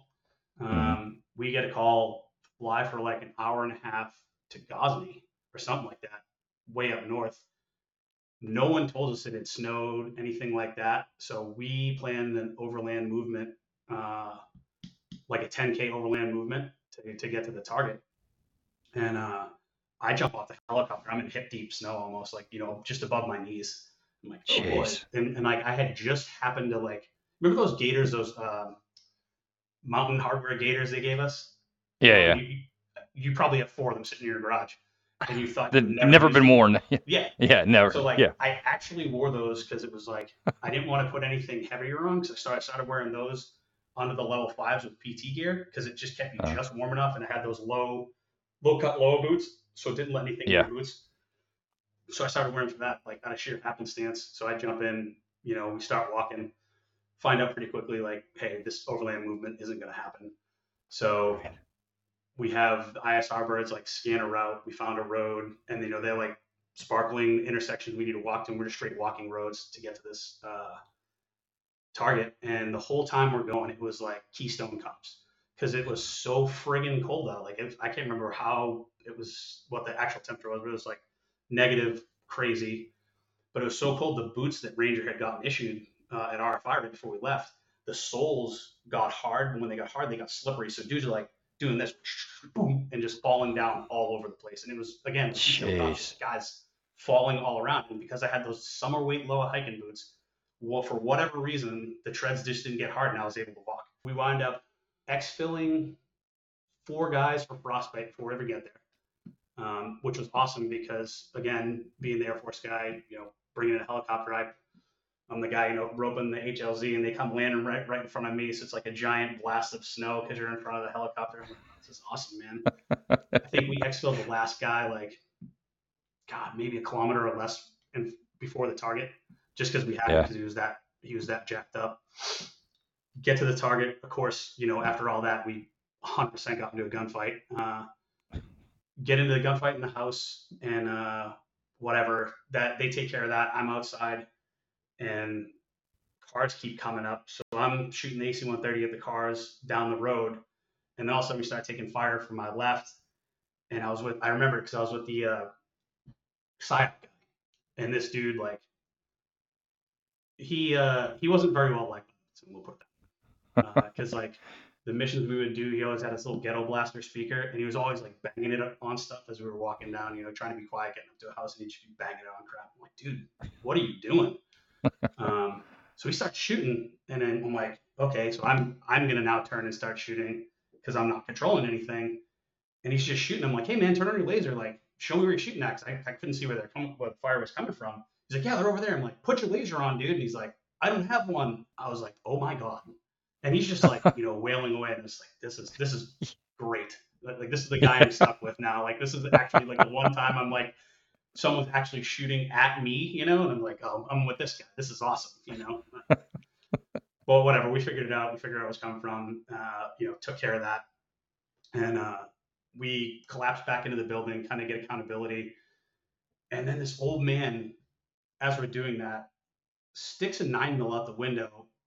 I don't know why he did it, but the first sergeant was in the room he was in, and he just rocked him because I was standing in the doorway like of the room. First sergeant, you know, I was inside the house, and the first sergeant's right inside the room. He yeah. leveled this dude, and I swear to God, he hit the ground. And it sounded like a piece of steak hitting a, uh, a countertop. I was like, first sergeant, I think you just killed that guy. He's like, no, man, he's good. Gives him a sternum rub.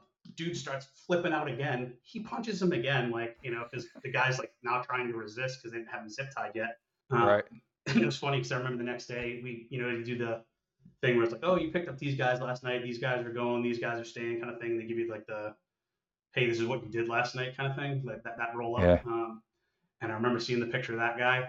Usually I had like the face on picture, and it was like a profile, but you could still see a giant purple thing sticking out of the because uh, he had jacked him in the eye so hard. But yeah, and then it's actually crazy too because um, leaving that mission, we wound up getting in contact again as we were walking out. Our H L Z was planned for like I don't know, a kilometer, kilometer and a half away, and I finally just you know because we were kind of it was kind of like this running gunfight it turned into because it was off to our east and then it was like kept going north and they were moving to where we were walking. So they're basically walking towards the direction to our H L Z. And I'm like, yeah, we don't want to like walk them right to our H L Z. That's not a good idea. Right. So a couple of commanders like, hey, just bring them in here. And we wound up landing forty-sevens in this like U-shaped area that was just big enough for a forty-seven in between three buildings. And we had to cycle the helicopters in to get everyone out, uh, you know, and stuff. And I wound up getting on the last helicopter. And it was funny because the snow was so deep. I run up. And when I tried to jump, I got like stuck in the snow. So my hip hit the edge of the helicopter and I'm like trying to pull myself up now, but I'm stuck on something on my kit. And I remember the uh, platoon sergeant had to like throw me the rest of the way in, uh, into the helicopter. We get on, start going off. And all of a sudden the lights flip.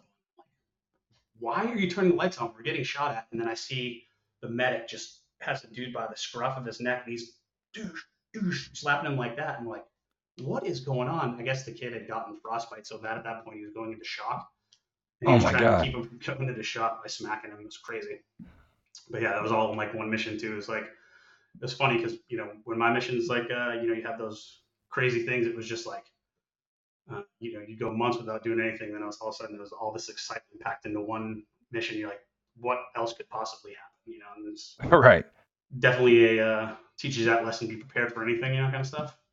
Yeah, I don't know what's gonna happen, but yeah. It's so crazy too because the um, like just doing all that is hard, but you then you throw in being cold and snow everywhere. It just makes it like exponentially more difficult. I used oh, to hate miserable. that. My F S N C O yeah. went, or my F S O went down that night.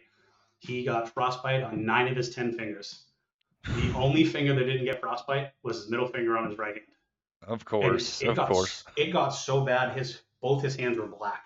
Like the medics were like, dude, we might have to like amputate your fingers kind of thing. Like it, oh. it was that bad. And those dudes that, you know, same thing, like black toes and stuff, you know, because they had gotten frostbite that bad on that mission. It was bad. Um, Jeez. Yeah. So it was like, you know, wound up, uh, because he couldn't go on mission anymore. So then it was like, you know, now it's like, hey, you're the F S N C, you're the F S O and the uh, J TAC man. Have at it. I'm like, okay, cool. I guess we'll do this. So it was, it was wild. Uh, I'm trying to think what else. You know, neural missions. I, I broke my rover five the first time out. Adam right. was super happy about that because he issued sure. it to us like literally like two weeks before, and he's like, "Hey, do not break this. Like, take care of this equipment." I'm like, "You got it." I'm like, "Adam, I never break anything." You know, so I, I do one of those. Sure, sure enough, uh, one of the first missions we did, we fast rope on top of you know some ten thousand foot hill or whatever. I. I'm going off the rope and I tripped over a rock, go ass over tea kettle, and that, and I had that. You know, remember how you said that little like little backpack that uh, strapped to your body armor? Yeah, yeah. So I had one of those and I had it in there. Smashed the screen. Didn't even turn it on once, and I broke it. And uh, yeah, so I was super happy about that. It was another Merrill all-star mission for that. But yeah, Merrill was crazy. Like there was, you know, a few missions where just, that, you know, number one, your job, and I never jobbed that hard, you know, out east like that, you know, because usually it'd be right. a mission, you know, refit, mission, refit, mission, refit, mission, refit. But it was like every night it was something, uh, you know. Yeah. And we were going, you know, pretty far too. And like one night we got, we wound up looking for a guy. We caught him, kind of got into a gunfight, which delayed us. And then weather came in over the K G Pass. Of course, you can't fly. So they're like, hey, guys, just uh, hunker down for the night. We'll get you later. All right, cool. You know, of course, none of us had really any overnight cold weather gear, you know, and it was right. pretty cold. It starts snowing. Like, sucks. So we set up a patrol base uh, on the, what's going to be our H L Z. And, uh, yeah, I remember it got so cold. One of the guys was like, hey, man, I got a body bag. I'm like, I'm like, crack that bad boy open. So we unzipped the body bag. Me and him both got in it and, like, zipped it up and straight spooned all night to stay warm. Yeah. yeah. A lot of stuff happened on those Merrill missions, and it was just, it was nonstop. And then, uh, yeah, I mean, even Timmy and I think Merrill was where Objective Berlin happened too. I think that was that was yeah. Merrill deployment. We had uh, been tracking some dudes. Then they watched it. They thought it was some way station training camp kind of thing. Um, we it was actually one of those ones where we actually did a lot of deliberate planning. Uh, McGuffey and I uh, wound up doing a huge planning thing for fires and did it like a massive pre-assault fire. It was something like one hundred eighty-three thousand pounds of ordnance. So we Winchestered like four F fifteens, four A tens, an A C one thirty, like a B one, shot A TACMs, Gimlers, the whole bit. Like, I mean, it was... Oh, my God. It was wild. So then then we took off and started flying there. Um, you know, everyone's like, oh, you know, you know, H L Z's cold. So we, of course, land. As soon as we land, you know, the one uh, aircraft starts moving north on the H L Z. We're going to move south to secure the H L Z as the next helicopter's coming, because we had three serials of uh, lift coming in, because we had a bunch of dudes that were taken up there because it was uh, Tim's platoon and my platoon. Um, so as we get off the helicopter, uh, some dude was playing possum. He starts shooting, um, winds up, uh, Private Harry wound up getting hit then. Um, so then we kind of moved to him. They get him secured, uh, pack him up on the bird before it leaves. So everyone's like, oh, man, he was good, you know, whatever. So they he leaves, um, you know, sure shit as we're walking again. Um, another dude playing possum starts shooting, and I didn't know where it was coming from. I just saw, like, you know, you see them kind of skip on the ground. So yeah, I yeah. saw some rounds skip on the ground past me, and I I got pretty small pretty fast, and that's when uh, Sergeant Belkey got killed. Um, you know, so he, he wound up shooting that guy before he uh, passed away. Um, put him down.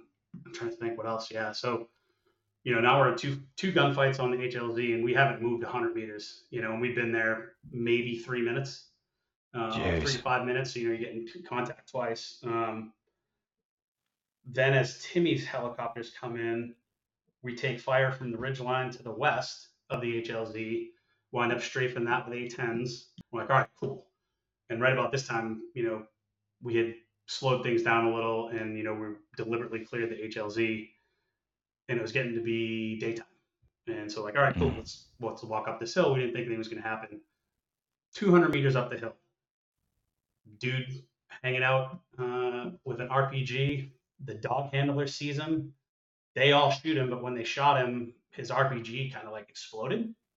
Oh, my God. Um, so, like, the the dog handler and the dog caught shrapnel. We wound up having to walk oh. them back down, exfil them, uh, you know, and that, and we're maybe three hundred feet up this mountain, and it's, you know, Jeez. probably like a six, eight thousand foot peak. Um, you know, so we do that. Yeah. We trudge along most of the day, uh, pretty uneventful as we're going. We wound up, actually, as we were walking up about halfway up, the Apaches are like, oh shit. There's a there's like a dish or something, and they nobody saw it, so they we called some uh, we shot Hellfire at it, and I remember the first Hellfire comes off, bin lock straight down, shot in. So they shot the next one. It actually uh, took out the gun. There was no one near, but like we're just like yeah, let's blow this thing up just in case there's still people walking around. We've already had contact a couple times. Like this, it's not giving many advantages here. Sure. Um, kind of thing. And then I remember the Turk coming and he's like, hey, I hear a bunch of chatter on the radio that, you know, these guys are going to shoot at us, blah, blah, blah, blah, blah. Sure enough, like that ridge line that was a little further west, uh, four dudes like taunting, you know, and then of course they shot and rounds were completely ineffective. Yeah. So the sniper dude's like, uh, he's like, hey, sir, can I fire? And I'm like, yep. So it was probably the coolest thing is happened five feet away from me. He just throws his rifle over his fodder's shoulder. And it was like eight hundred meters away, elevated position. And these dudes are still talking ragtime. You know, he shoots one of them. Guy, like, you know, kind of rolls down the hill. The other three just immediately take off running. Silence. You never hear from them again. But it was, it was wild. Like, you know, shot him. It was a pretty far shot and uphill, which is not easy to do. Uh, yeah. Off someone's shoulder. Oh, so, man. Yeah. So it was, it was pretty wild. Uh, we did that. And then make it to the top of this mountain. Uh, there was like a little bunker that was hollowed out of rocks. And man, there had to have been some people in there because we found one body on top after shooting all that stuff. We shot all that. After all that pre-assault that you and Mug did. Yep. Yeah. All that. And it was one dude there, which was crazy. And then they set a couple of charges in that bunker to kind of blow it up and didn't even make a dent in it. It's like, wow, that, that must have been where they're hanging out. And they just, in the, you know, as the smoke was clearing, they must must have took off. Uh, yeah, we, yeah. We totally expected to find at least fifteen people up there, and uh, there was no one. Yeah. So, uh, yeah, so we wound doing that, remained over day, get ready to exfil at night, and the whole plan was to walk down and go back into the valley to exfil. Well, because of everything that had happened, you know, and throughout the day, they're hearing all kinds of chatter that, yeah, if they when they come down off the mountain, we're going to hit them. Uh, we get guys to the north and guys to the south, whatever. So basically, we were hearing all this chatter like, yep, they got ambushes laid in for us. Like, well, we're not going to walk into that. Let's just exfil from here. So now it's like, first time's like, hey, let's let's uh, get an H L Z going. I'm like, uh, what? He's like, you're a Pathfinder, right? And I'm like, you bet. Like, I had gone, you know, five years ago. I think I remember like right. the A F I or the Army reg number or something. You know, that's about all I remember about Pathfinder school. So we, you know, can we set it up, blew down an H L Z, um, got it going. forty-sevens come in, touch one wheel. Guys are running around the back, you know, climbing into the helicopters, barely lift off, do that nose down into the valley to catch speed to get out of there. Uh, yeah, and that was end of that mission. It was pretty, pretty nuts. Uh, pretty cra- crazy day. Uh, for sure. Yeah, all yeah that especially works. After all that pre-assault stuff. I mean, you, and to have that much resistance, even I mean, and it wasn't even that much resistance, but it was enough to like obviously, you know, it, it they had some effect. That bunker must have been made out of. So. I don't know what it was, but it was it was something pretty strong because, like I said, they're uh, we we were we were shocked when we didn't find them because like we're definitely gonna find a bunch of people up here. There's no way that there's right. not gonna be a bunch of people up here and nothing. It's crazy. Crazy. Yeah. So it was, one, it was one of those dry holes where you're like, man, I did all that for that. And didn't you say you set a record at that point? That was a record for ordnance yeah, yeah, dropped so in a, Afghanistan. That, that, pre-assault, that was a single strike record for Afghanistan for a minute. And I think Woody wound up beating at the next deployment. Oh, he did. Yeah. Like, gotta gotta one up me, one up and son of a. He's got his Harry oh. Potter scar on his arm for playing General Pattinson. Oh, what's I don't I'm not familiar with that story. Oh, so we gave him a lot. I mean. We were obviously happy nothing happened to him, but when he got shot, um, he got back, and then we all got back later, and then we got back, you know, he had a scar on his arm, and I swear it looked like the Harry Potter thing on the forehead. Oh. You know, and like, like that's what you have to play in General Patton, because like, I guess basically when he got shot, he was reaching up to pull his P L down, like, hey, sir, stop standing where the guns are shooting, and got shot through the arm trying to get him to pull down, so we gave, we gave him a little bit of crap about that. I guess better him than his P L on the face, you know? So. Yeah, for sure. No, it was definitely one of yeah. those things, though. But he definitely caught some credit for it, for sure. So um, your time at First Bat was very, it seemed very busy. It seemed like you did a lot of stuff. Um, how long were you there? How long were you at uh, in Savannah? So I think I got there late oh four, and I left right before two thousand twelve. Wow. That's, I've, I've found that like, like a lot of guys like guys like you and like Mark, and there, there are a lot of dudes that were that spent a lot of time at in a, at a Ranger battalion. You know, it used to be like you go there for a couple of years, maybe four years, and then you had to P C S out. But man, it got to the point where they were trying to keep guys around because I mean, at, once you get to that four-year mark where they were trying to P C S everybody, that's about the time you're good. You know, you're where you've you've uh, honed all your skills and you're ready to go at that point. So yeah, it's I'm glad they were starting to keep guys around and and uh, and letting them stay to kind of use that to that investment that they you know put into these guys. Yeah, I mean so. that, that you hit the nail on the head. I think you know about that four or six-year mark. When I was there, I, I was probably the, the best J TAC I had ever been in my life, you know, because you just train so much that, like, things now that I, I wouldn't be able to even, like, fumble through were second nature to me. I could spit it out without a second's thought, you know. Um, right, right. And stuff like that. Yeah, it's pretty pretty crazy. But, yeah, it was funny because I think I had, I made Master. They had just recoded Woody for the N C O I C position, so they couldn't recode him there. Um, geez. Matt came to me because we were betting for whatever it was. I can't remember. It was like a change of command or something. Doesn't matter. And in the morning, he's like, "Hey man, I got good news for you." Like, I'm like, "Oh yeah, what's that?" He's like, "Yeah, I talked to um, J C Campbell. We got it worked out. You're gonna go be a free fall instructor." Because I didn't want to leave, of course. You know what I mean? Like, the, who, who wants? Yeah, to nobody leave, did. Right? Yeah, no yeah. one wants to leave. So to keep me around because they couldn't recode me to Woody's job because they just had just done the recode. So obviously, F C C wasn't gonna like let him. I'll pull that guy out, put this guy in, kind of thing. Yeah. Um, you know, and there was no other place to put a master sergeant. Matt, you know, found me at home at free fall school. I'm like, "Oh yeah, man, I'll definitely do that." I think three o'clock that afternoon, he's like, "Remember that thing I told you about this morning? Yeah, that's not going to happen anymore. You got to rest of Korea." I was like, "Bother." What? Yeah. So I got again the second time, yeah, to Korea. Yep. And I wound up. Uh, actually, I think I forgot to put that on the sheet. Yeah, I spent a year in Korea at the six oh seventh at the, at the group. How was that? Was it uh, just crazy, um, just normal Korea stuff? Or? Oh, it was normal Korea shenanigans, and it was just, yeah, it was pretty funny. Uh, yeah, definitely normal Korea. We don't need to talk about it. Yeah, yeah. yeah. A lot of the, yeah, most of my Korea stories and, you know, Matt's and everybody, everybody's Korea stories are kind of like classified, you know, like yeah, we'll just yeah, leave well, it there. What I can talk about is the power wagon. So we had this, I had an eighty-nine Hyundai Elantra wagon. And man, that thing got the crap beat out of it because the guy leaving, he's like, "Yeah, buy this car for me." I'm like, "I'm not buying your car, dude." And he's like, "Well, I got to sign this over to someone before I leave." I'm like, "Hey, if you don't sell this, don't expect me to pay for it. Right? I'll yeah. sign so you can leave." Sure, sure enough, two weeks later, he's like, "Hey man, you can send me that money." I'm like, "No, I told you I wasn't buying this car." Right. So because I didn't buy it, like we, I mean, e-braking all over the place. Like, you know, those uh, things they have in the middle of the road, like those uh, pylons that are, you know, connected yeah, yeah. to the street. We just drive into those with this car. Like, um, at one point we were like, one of the guys I pick up every day for work, he just run over the car and then get in, uh, like took sledgehammers to it. And then all of a sudden we gave it like this crazy paint job that looked like Attack B Crest, like rattle can. Oh yeah. Uh, and at one point, the only thing that worked was the driver's side window. That's when we could get in and out of the car. Cause I had to roll my window down to open the door to get out, to walk around and open the passenger door to let everybody else in, because none of the windows worked and none of the door handles worked. It's it pretty funny. We had we had some shenanigans in that car, as you can probably figure out. Oh yeah. So then you uh, so you did your time in Korea, and then you went to the fourteenth after that? I sure did. Yeah. So I was uh, okay. I actually had, when it came time to like put in your assignment preference, there was a twelfth Air Force stand eval job open. I'm like, "Oh cool, I'll take that." So, um. I wound up getting orders to Davis Monthan to go be the twelfth Air Force stand eval guy. And I can't remember what happened. I think the ops chief at the time was like, "I don't think that position's open anymore." So sure enough, it really what it shouldn't have been advertised. I shouldn't have got it. Oh.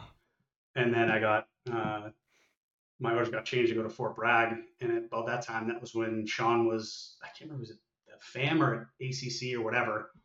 But yeah. I told him like, "Hey man, what gives, dude?" And he's like, "Just be glad you're not at Fort Hood." I'm like, "And I'll take that hint and take up the you know, kind of thing. Uh, so I went to Fort Bragg. It was uh, definitely cool. Um, you know, because that's one of those places, you know, it's always baby dork at the university, right? Like there was always, yeah. that's where all the guys that went to the seventeenth always came from and stuff like that. Um, right. So I P C S there.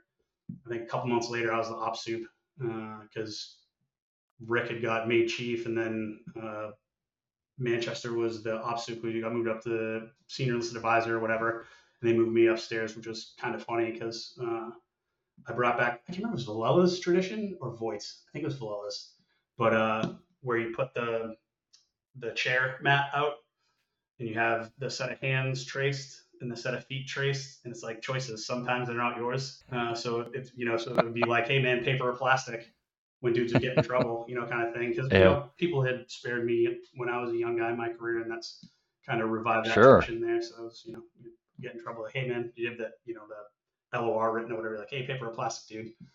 I'll take yeah. plastic, you know, and smoke them a little bit and send them on their way. Yeah. Every time I would take the physical punishment over the paperwork any day. Always.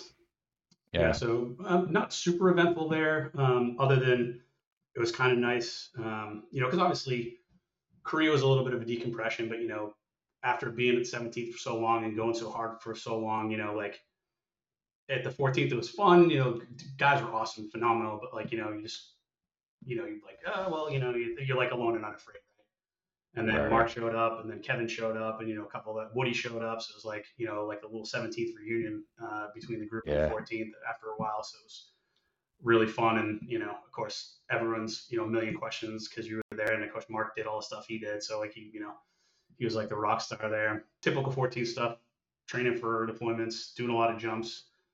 And that's where Mark and I started messing with each other a little bit. Uh, Because it started out, you know, innocent enough where uh, we were doing a full equipment free fall jump, and uh, you know, the boulder started out like this big, you know, right. in the ruck just for a little extra weight to mess with them because we were doing a movement after, you know, whatever, um, you know. And I think by the end, like the last rock I put in Mark's ruck was like this big, you know. And I don't know how he didn't notice it picking up the ruck, because I made sure to, when we were driving down the airfield, I'm like, oh man, I'll go grab your ruck and bring it in there. So you know, set it in the truck, drive it out to the airfield, loaded on the aircraft. So like, you know, he didn't touch his rock because I knew, I'm like, this rock is so big, he's definitely gonna he's definitely gonna feel it, because right, like, right. this is about the sixth or seventh time we've gone back and forth, and you know, it was each time it was a little bit of a one-up. Uh yeah and that last time, man, like he, he get in the aircraft, he does all this stuff, and he, he'll get up his equipment, and I'm like, he's gonna feel this. yeah. I don't know how he didn't feel it, but he's like, you know, we get to the ground, he's like, dude, I had the worst ride ever. I'm like, really? And he's like, like, what happened to your ruck shift or something? And he's like, and then he like gives me that look. He opens his mouth, like, you son of a, and I'm like, gotcha. You know, and that, after that, I think we ended, we called knocking off. We, we got a truce because, uh, you know, at that point, someone was probably going to go a little too far. Yeah. I, I like how he didn't catch on that you were like carrying his ruck for him. Like, oh, I'll get this for you, bud. Yeah, it's like, that funny, never happens. Well, he was jamming that jump, so that was like the perfect opportunity because he was running around oh, with right, a right. bunch of other stuff too. So it was, you know, uh, yeah, it's good. But yeah, we did, did a lot of funny things like that. And did you guys, uh, I know, weren't you and Mark in, integral in uh, getting N V G qualified, like while you, during your free fall program? I mean, that wasn't really done outside of like a soft unit. So that's yeah, so Mark pretty actually, cool that you guys were doing that. Mark Mark actually took that up. Um, he got got us wind tunnel time, the whole bit, and like, you know, you know Mark, you know, very thorough with yeah. everything. And man, he had, of course, had his binder of things that we're gonna do, and you know, all that stuff. Uh, and wound up trainings all up, did all the wind tunnel stuff, did the work up, and then did day jumps with them the whole bit. And then finally we get work up to the night full equipment jump. And uh, I can't remember what it was. It was just really high winds at altitude. Like, I mean, really high. Um, yeah. Because, you know, our dip was well off the drop zone, like really far. Um, yeah, so it's yeah. like, and me and Mark checked it a couple times. So like, dude, this doesn't seem right. This math isn't working. Like, why is it this yeah. far away? Because it was that far. I was like, hey man, get out, get under canopy, immediately turn into the wind, and do not turn around. And like, we were on comms the whole bit. He's like, the whole jump down, he's like, do not turn around, do not turn around. And like, you know, so we're all flying into the wind. We just barely make the west side of the drop zone, and the other guys we were jumping with wound up landing like a kilometer or two off because they had run with the wind for about a minute.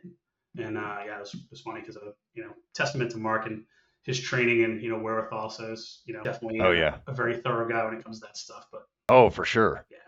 Yeah. yeah. He wanted to, he, he wanted to teach me a lot, you know, because I, I went to free fall J M after I was at Brad. So he, you know, kind of t- tucked me under his wing and showed me the ways. Yeah. And then, you know, that was the only, I mean, that was really the only thing that happened at Brad was, you know, some funny stories of jump stuff. We had a new kid, again, just got out of free fall J M. We're at a toy drop. We're jumping Romanians, Botswanans, and Malaysians, and uh, we're jumping on McCall. Where was this? At Bragg. For oh, at McCall. Oh, okay. Yeah. So he gets his wins, whatever. I check it in the morning because I'm I wasn't evaluating him, but I think he no, he just passed his eval, so it was his first jump with no oversight. Uh, So we compared wins because of just, you know, things we do, right? So we compared wins like, okay, cool, man. I didn't think anything of it until we start ready, getting ready to load because our chalk slipped for a while. And then we jumped at like two o'clock. Dude never recalced. And he did his calc at like six in the morning. So oh my God. Obviously not a good thing, right? Um, I recalced. And I was like, all right, cool. And but I didn't talk to him. So like before it happened, like we were doing a bunch of different stuff. So I never got a chance to like link up with him to go, hey man, the spot shifted. Um, so we're getting out, we get out of the aircraft. He lets him go. I'm like, what is he doing? And I wait like ten seconds. I go. And then there was Malaysians, Botswanans, and Romanians all over a trailer park uh, south of McCall. And I'm like, oh, shit, this is it. This is where Red Dawn happens. Some dude is going to come out of his trailer with a shotgun and be like, they're invading. You know, I was like, I was like having panic attacks. And then the Romanian guy too, um, he, uh, that next jump, we jumped and like, hey man, he's the jump master, but tell him when to go. All right. Kind of thing. So because everyone wanted to get yeah. the Romanian wing. So I'm like, all right, cool. We pushed everyone out. Me and him, the last one's out. He waits a couple seconds after I jump. I pull and I see like this go by me. I was like, what the? We get on the ground. I'm like, hey, dude, what was that all about? You almost like flew through my chute. Oh, sorry. Thought it was meters. Because we gave him a U S uh, yeah, altimeter. Yeah. And I'm like, yeah. how could you, how could you like uh, confuse that? Like thinking that was meters. And he's like, oh, I thought it was right, meters. Right. Because, you know, he sees like four and he thinks it's four thousand meters. I don't know, maybe muscle memory or something. But So did his... Uh... Did his Cypress fire, or did he pull? No, no, I mean, no. So he, he pulled. We we pulled at the right altitude, so he was right in between where pull altitude and where we're gonna the Cypress was gonna fire. But oh, I had okay. already pulled, and I was out on the canopy. Uh, yeah, yeah, yeah. And when he came screaming by, because he had waited just long enough uh, before he jumped. It was wild. Jeez. Now, so yeah, and then I mean, the only deployment I did uh, out of Fort Bragg was for New Dawn. We did that, and then I did about nine month trip there. It was. Pretty uh, pretty interesting time because, you know, we had different strike cells going around. So we had three strike, strike cells we were running. So I, that's the op suit there. I was just flying from country to country on embassy air, uh, you know, checking on the guys and stuff. So it was, it was pretty funny, you know, like in the morning you're in Baghdad, you know, just watching kill cam. And that afternoon you're in Erbil and you go downtown for dinner and then fly home. Yeah, and then interesting call. I got one of the young airmen uh, had brought a device with him. Uh, We moved, so we were moving dudes around so they didn't all get stuck at like, because Erbil was kind of crappy living situation, but you could go downtown. Um, Baghdad was real nice because you're on the embassy, like living in apartments. And then uh, oh, nice. The other place we were at was pretty decent too. So we were trying to rotate guys around so they got like a break and stuff. And one dude gets to customs in Jordan and we get the phone call like, hey, uh, we get a, we get a problem here. I'm like, yeah, what's that? And they're like, uh, we got one of your guys and, uh, so basically got hemmed up in customs in Jordan for having a flashlight. Yeah. It was awkward. Yeah, because I'm like trying to explain to the commander, like, hey, we got it. It's cool. They're going to let him go. But he's like, yeah, but what, do we, what did he do? And I'm like, I don't worry about it, sir. It's fine. Everything's fine. It's fine. Like, how do you how do you explain that to someone? It's just awkward. Yeah. Yeah. So it yeah. Like, we got it under control. Don't worry about yeah, it. It's, it's yeah. fine. Everything's fine. Nothing to see here. Nothing to see here. Yeah. But you guys, your guys dropped a bunch of ordnance over there at that time, didn't they? Yeah, so I think through that deployment, the three strike cells, they dropped something like six million pounds of ordnance. There was Jeez. One kid, the senior airman, he he dropped almost a million pounds himself, like on his, in his first deployment ever. Crazy, right? Like, could you yeah. imagine your first deployment, like, I'm going to drop a million pounds of ordnance? I mean, granted, it was kill cam stuff, but like... like Still, I mean, yeah. that's man, Like, that's all crazy. Day, every day, these dudes were like on, you know, eight-hour shifts all day long, cleared hot, cleared hot, cleared hot, cleared hot, cleared hot. It was nuts. And like, it, it and was it just like, uh, and just targets that came in, and they were just like, uh, yeah. So you had, you know, like you were, it was a partner force thing, and then they would nominate targets. We'd be watching targets, uh, and then you had, um, like a strike authority. It was like a one-star, whatever.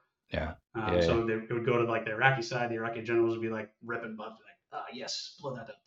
You know, kind of thing. Uh, right.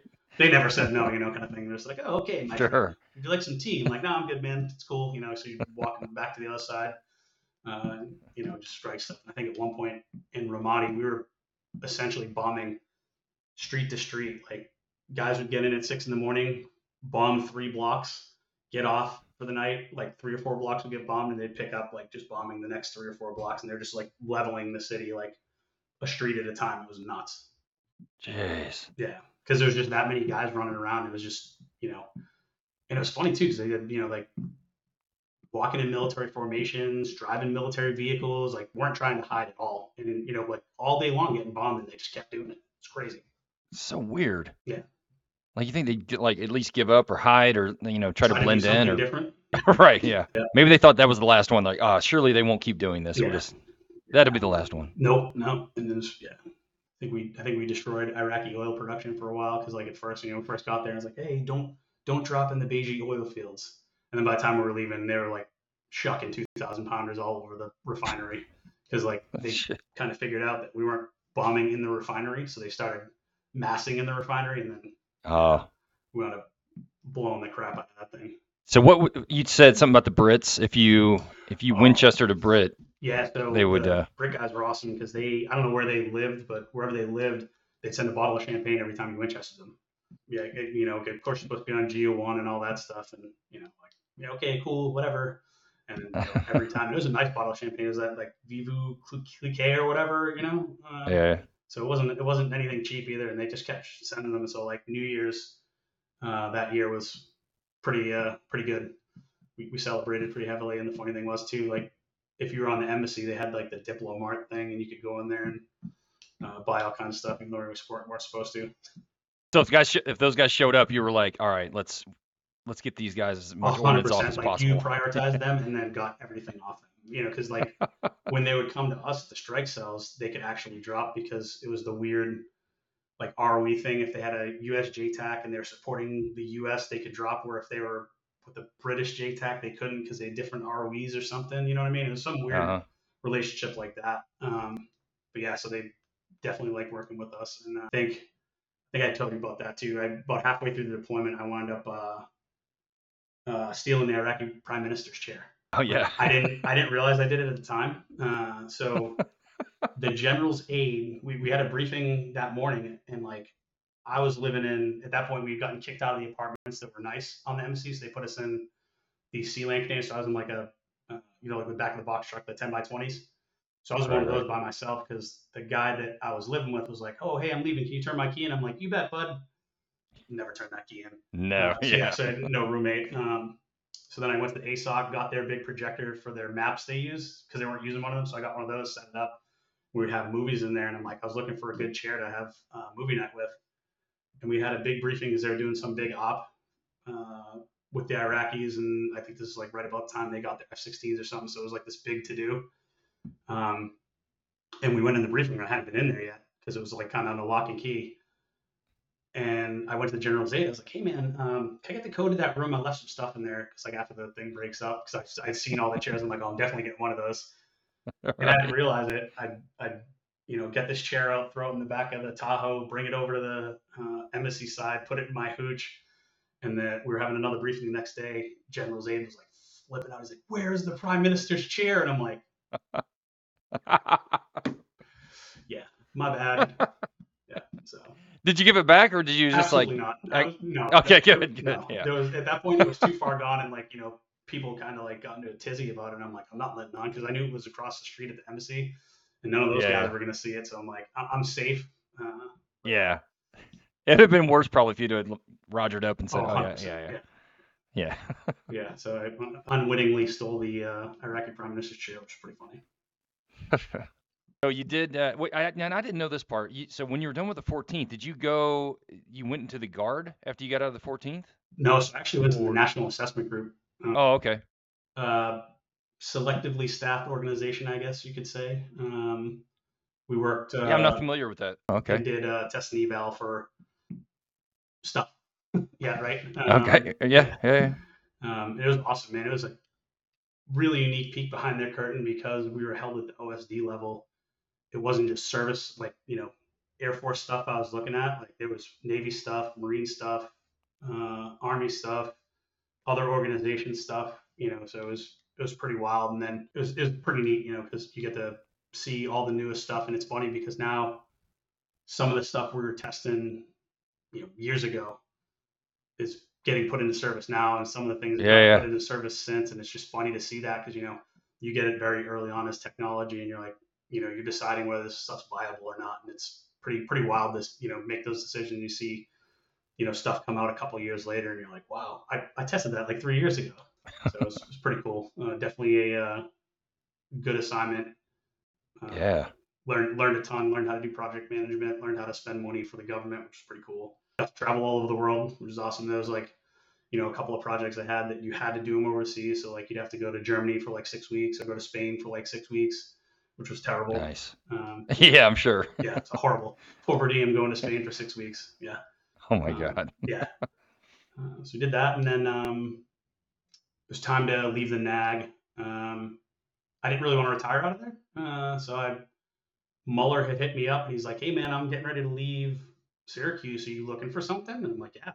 So I applied over there, got the job in um, Syracuse. So uh, as an op soup and wound up doing a couple of years there and, and retiring. But the cool thing was, is I got to, uh, so my brother right before that had gotten back in, got into the Air Force. Oh yeah. And went T A C P, right?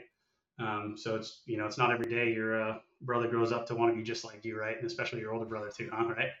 Right.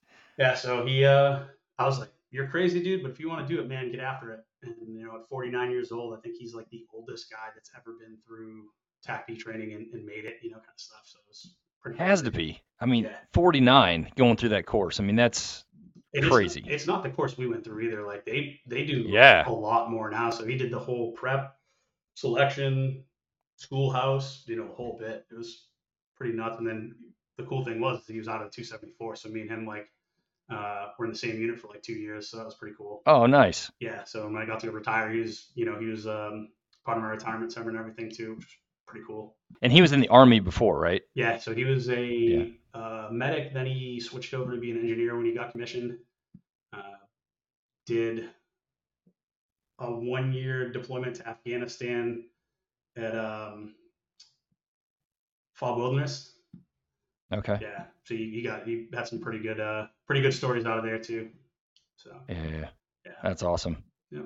And then uh yeah, then decided to retire at uh in the middle of the pandemic and uh yeah, that was a, a gong show because like I was trying to get a place to have retirement. And I was like, oh we can't we can't open up, we can't have that many people. So I said, screw it. Called the place, got a circus tent, put it in my backyard.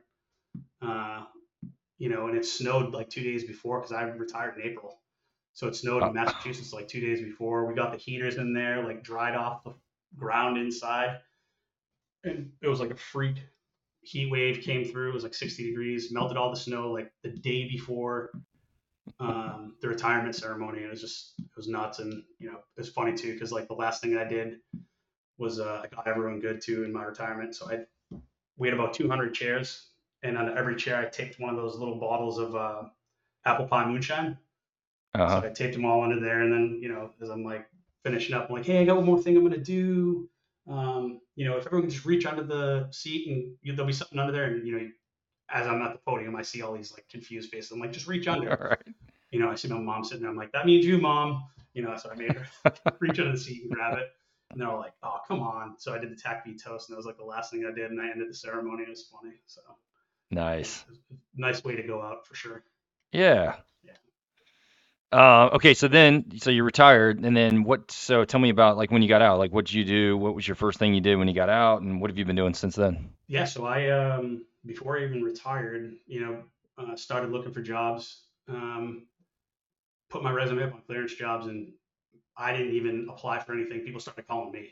Um, nice. You know, so I started getting fielded a bunch of phone calls, and then finally, uh, Aerial Networks Division at Hanscom says, hey, we need a tactical data links meeting. Do you want to do it? And I'm like, sure, why not? You know, I, and because I'd uh, done some of the testing on the uh, one sixty-one, so that handheld Link sixteen. So I got obviously through that test because like a, uh, it was almost like a two-year test. Like I got really smart on data links. Um, nice. So uh, I wound up doing that for about two years, and then here recently, um, one of the guys, interesting enough, that I was testing one of their products for something else. He calls me out of the blue. He's like, "Hey man, are you looking for a job?" I'm like, "I'm not looking, but what do you got?" And um, you know, I got offered a senior product manager job at uh, Galvion, which is a, you know, a company, they make helmets, uh, and then they do hubs and cables. So like, you know, all that stuff for like an A TAC. So the hubs and cables that do all your A TAC stuff. Oh yeah. Sell yeah. that and then power management stuff. So yeah, it's been a pretty, it's been a great job. You know, I've been there almost a year now, I guess. Yeah. Crap. November would be a year.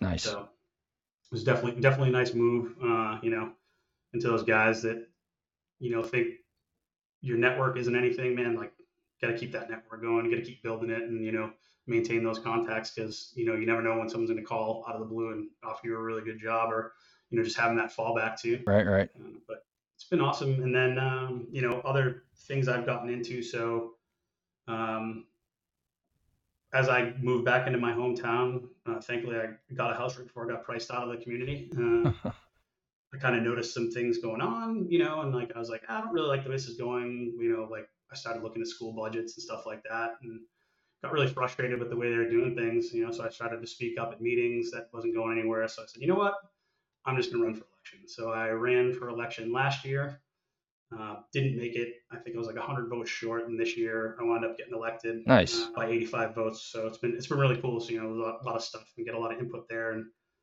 I don't know, just dipping my toe into government, you know, we'll, we'll see where it goes from there, but it's been pretty rewarding there. And, you know, we're, we're, like I'm having a say on a couple of schools we're building in town, you know, I get a say on, you know, how we're going to do stuff, which is, which is really nice, you know, again, because, uh, you know, it's one of those things, if you're not going to be part of the solution, you're part of the problem. Right. So I figured I'd put my money where my mouth is and get involved, which it's, it's been, a, it's been a good experience since, and, you know, like that's another thing, you know, I, I would,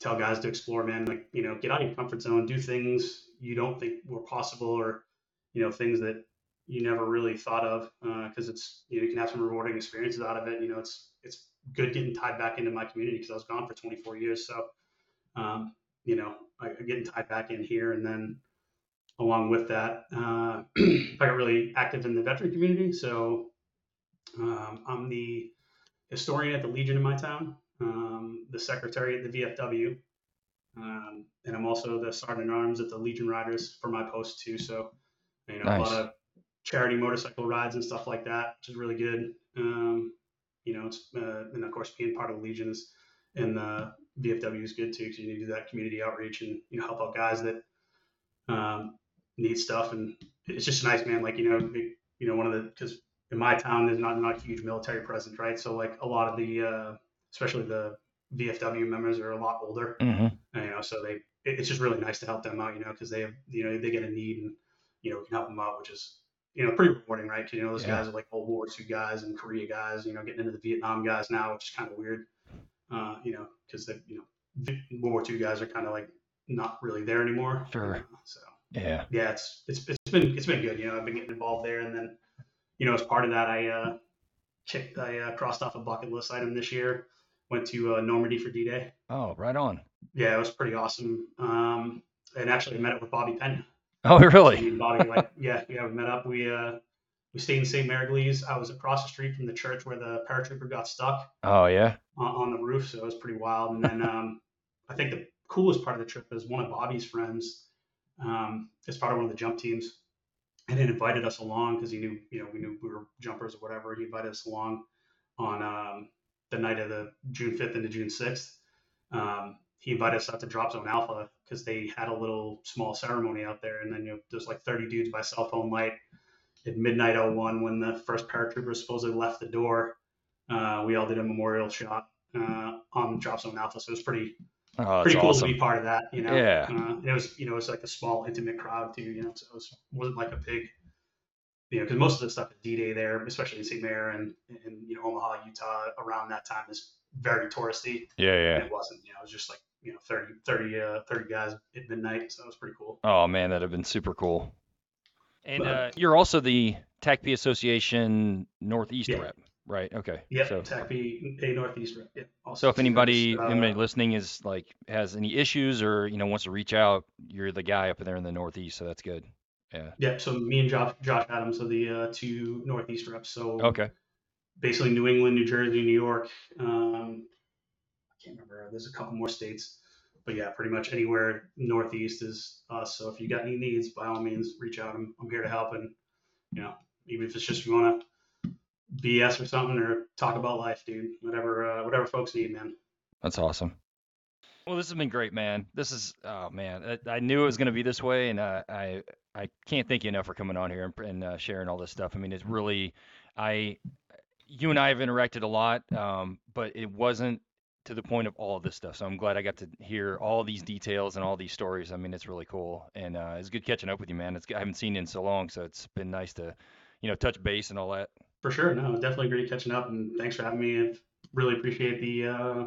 you know, the invite and everything. And I, I think it's awesome what you're doing, you know, capturing all the tacky history and, you know, getting the uh, firsthand accounts, because that's one of the things I, you know, again, started to realize was uh, as those World War Two vets are, you know, no longer with us, you know, in Normandy, it's like, you know, some of these stories that they had will never be captured. And you're really doing that and making a history attack piece. It's pretty, pretty awesome what you're doing, man. I, I really appreciate it.